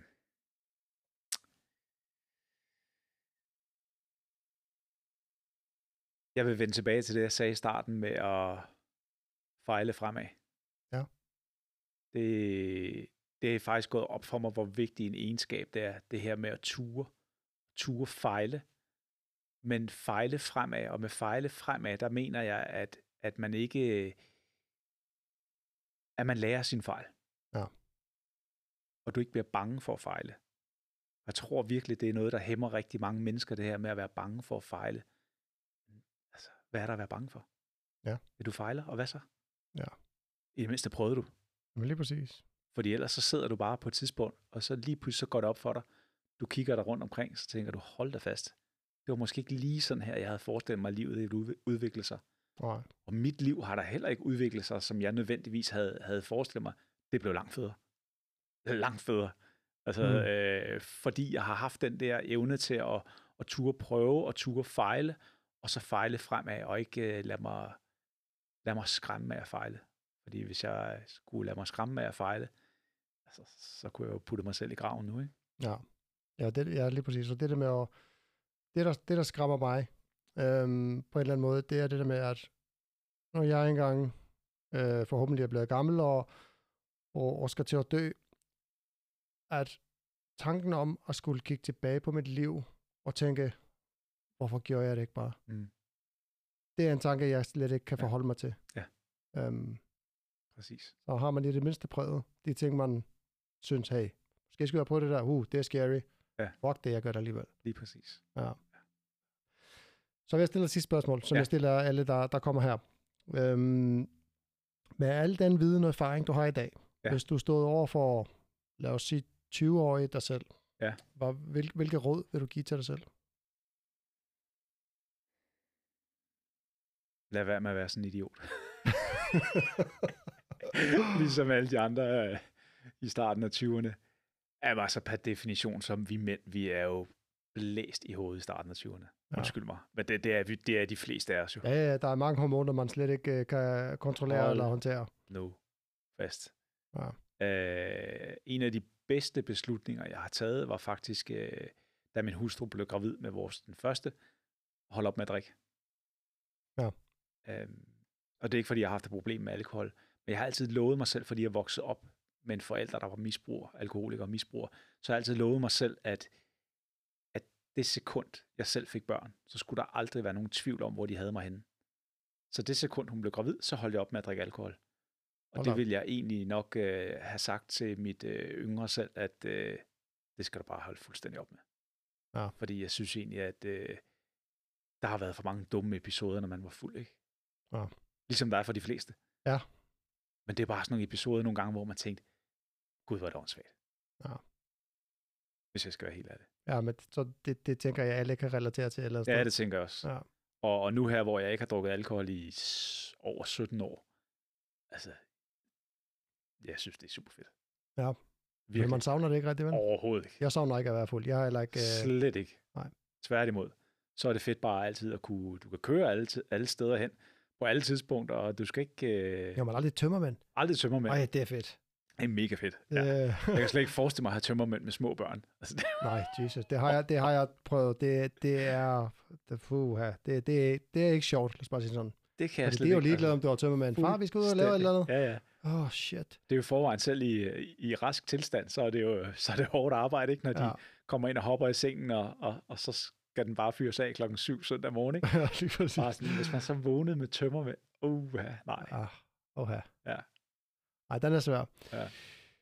Ja, ja, tusind tak for, at du øh, gad at komme. Det var en Jeg synes, fornøjelse. det er mega fedt, at du, du gider at tage dig tiden til at komme herude. Det, øh, det, det tager jeg ikke som en selvfølge, vil jeg lige sige. Okay. Øhm, Jamen, det, det er jo min fornøjelse. Tusind tak for, at du vil have mig. Jamen altså, du skal være velkommen denne gang. Jeg synes, det var super hyggeligt. Meget gerne. Og jeg har lært en masse her i dag, det ja. vil jeg sige. Jeg, jeg glæder mig til at læse din bog. Hvor kan, man, øh, hvor kan man købe den hen, hvis der er nogen, der lytter, der bare gerne vil have den? Den kan enten bestilles hos øh, boghandlerne, man kan også købe den hos øh, direkte på mit forlags hjemmeside. Øh, det hedder Trident Mind Publishing. Ja. Hvis man søger på det fragmenterede sind, så kommer det også op. Og ellers så, hvis nogen vil høre den på lydbog, så er den på Nextory. Den er også på bibliotekernes hjemmeside, hvor man kan både høre den som lydbog, eller øh, låne den som øh, e-bog. Ja. Så den er lidt øh, over det hele. Over det hele, ja. Man søger bare på den, tænker jeg, så finder man det. Der, hvor man støtter mig mest økonomisk, det er så at bestille den direkte fra mit forlag. Det skal ikke være nogen hemmelighed. Det, Nej, så vil jeg opfordre alle til at gøre det, fordi at det, det er jo dig, der har lagt arbejdet i det. Det er, dig, der, det er, jo, det er jo dit, det er jo dit, det her. som du kan se, så er den også i god kvalitet, så den har kostet lidt penge. Jamen, den er også, den er også, den er også sort, jeg kan godt lide det. Ja, Det er øh, farven af min sjæl, det er meget godt. Ja. Fedt. øh, hvis man vil booke dig til et foredrag, det er vel inde på din hjemmeside også? eller hos øh, Tridentmind.com. tridentmind.com. Ja. Ja. Eller også så kan man gøre det via mit øh, foredragsbyrå, som hedder strongmind.dk. Ja. Der ligger jeg også ind. Og du er øh, lidt ny på det sociale, men du er på det sociale, hvis jeg er man på vil de følge sociale dig. medier, både på Instagram, Facebook og LinkedIn. Ja, jeg skal nok øh, prøve at lægge øh, alle de her links ind i opgive, opgivebeskrivelsen. Ja. ja. Episodebeskrivelsen. Jeg går på skole, kan du høre. Ja, ja, det er så fint. øhm, og så øh, tænker jeg, at øh, vi siger tak for i dag. Ja. Tak for, at du kom. Ja, Og til dig derude, øh, find ham på det sociale, find borgen, støt ham. Øh, jeg tænker ikke, øh, der kan komme noget dårligt ud af det. Tusind Tak for i dag. Oh, slutter med et brag.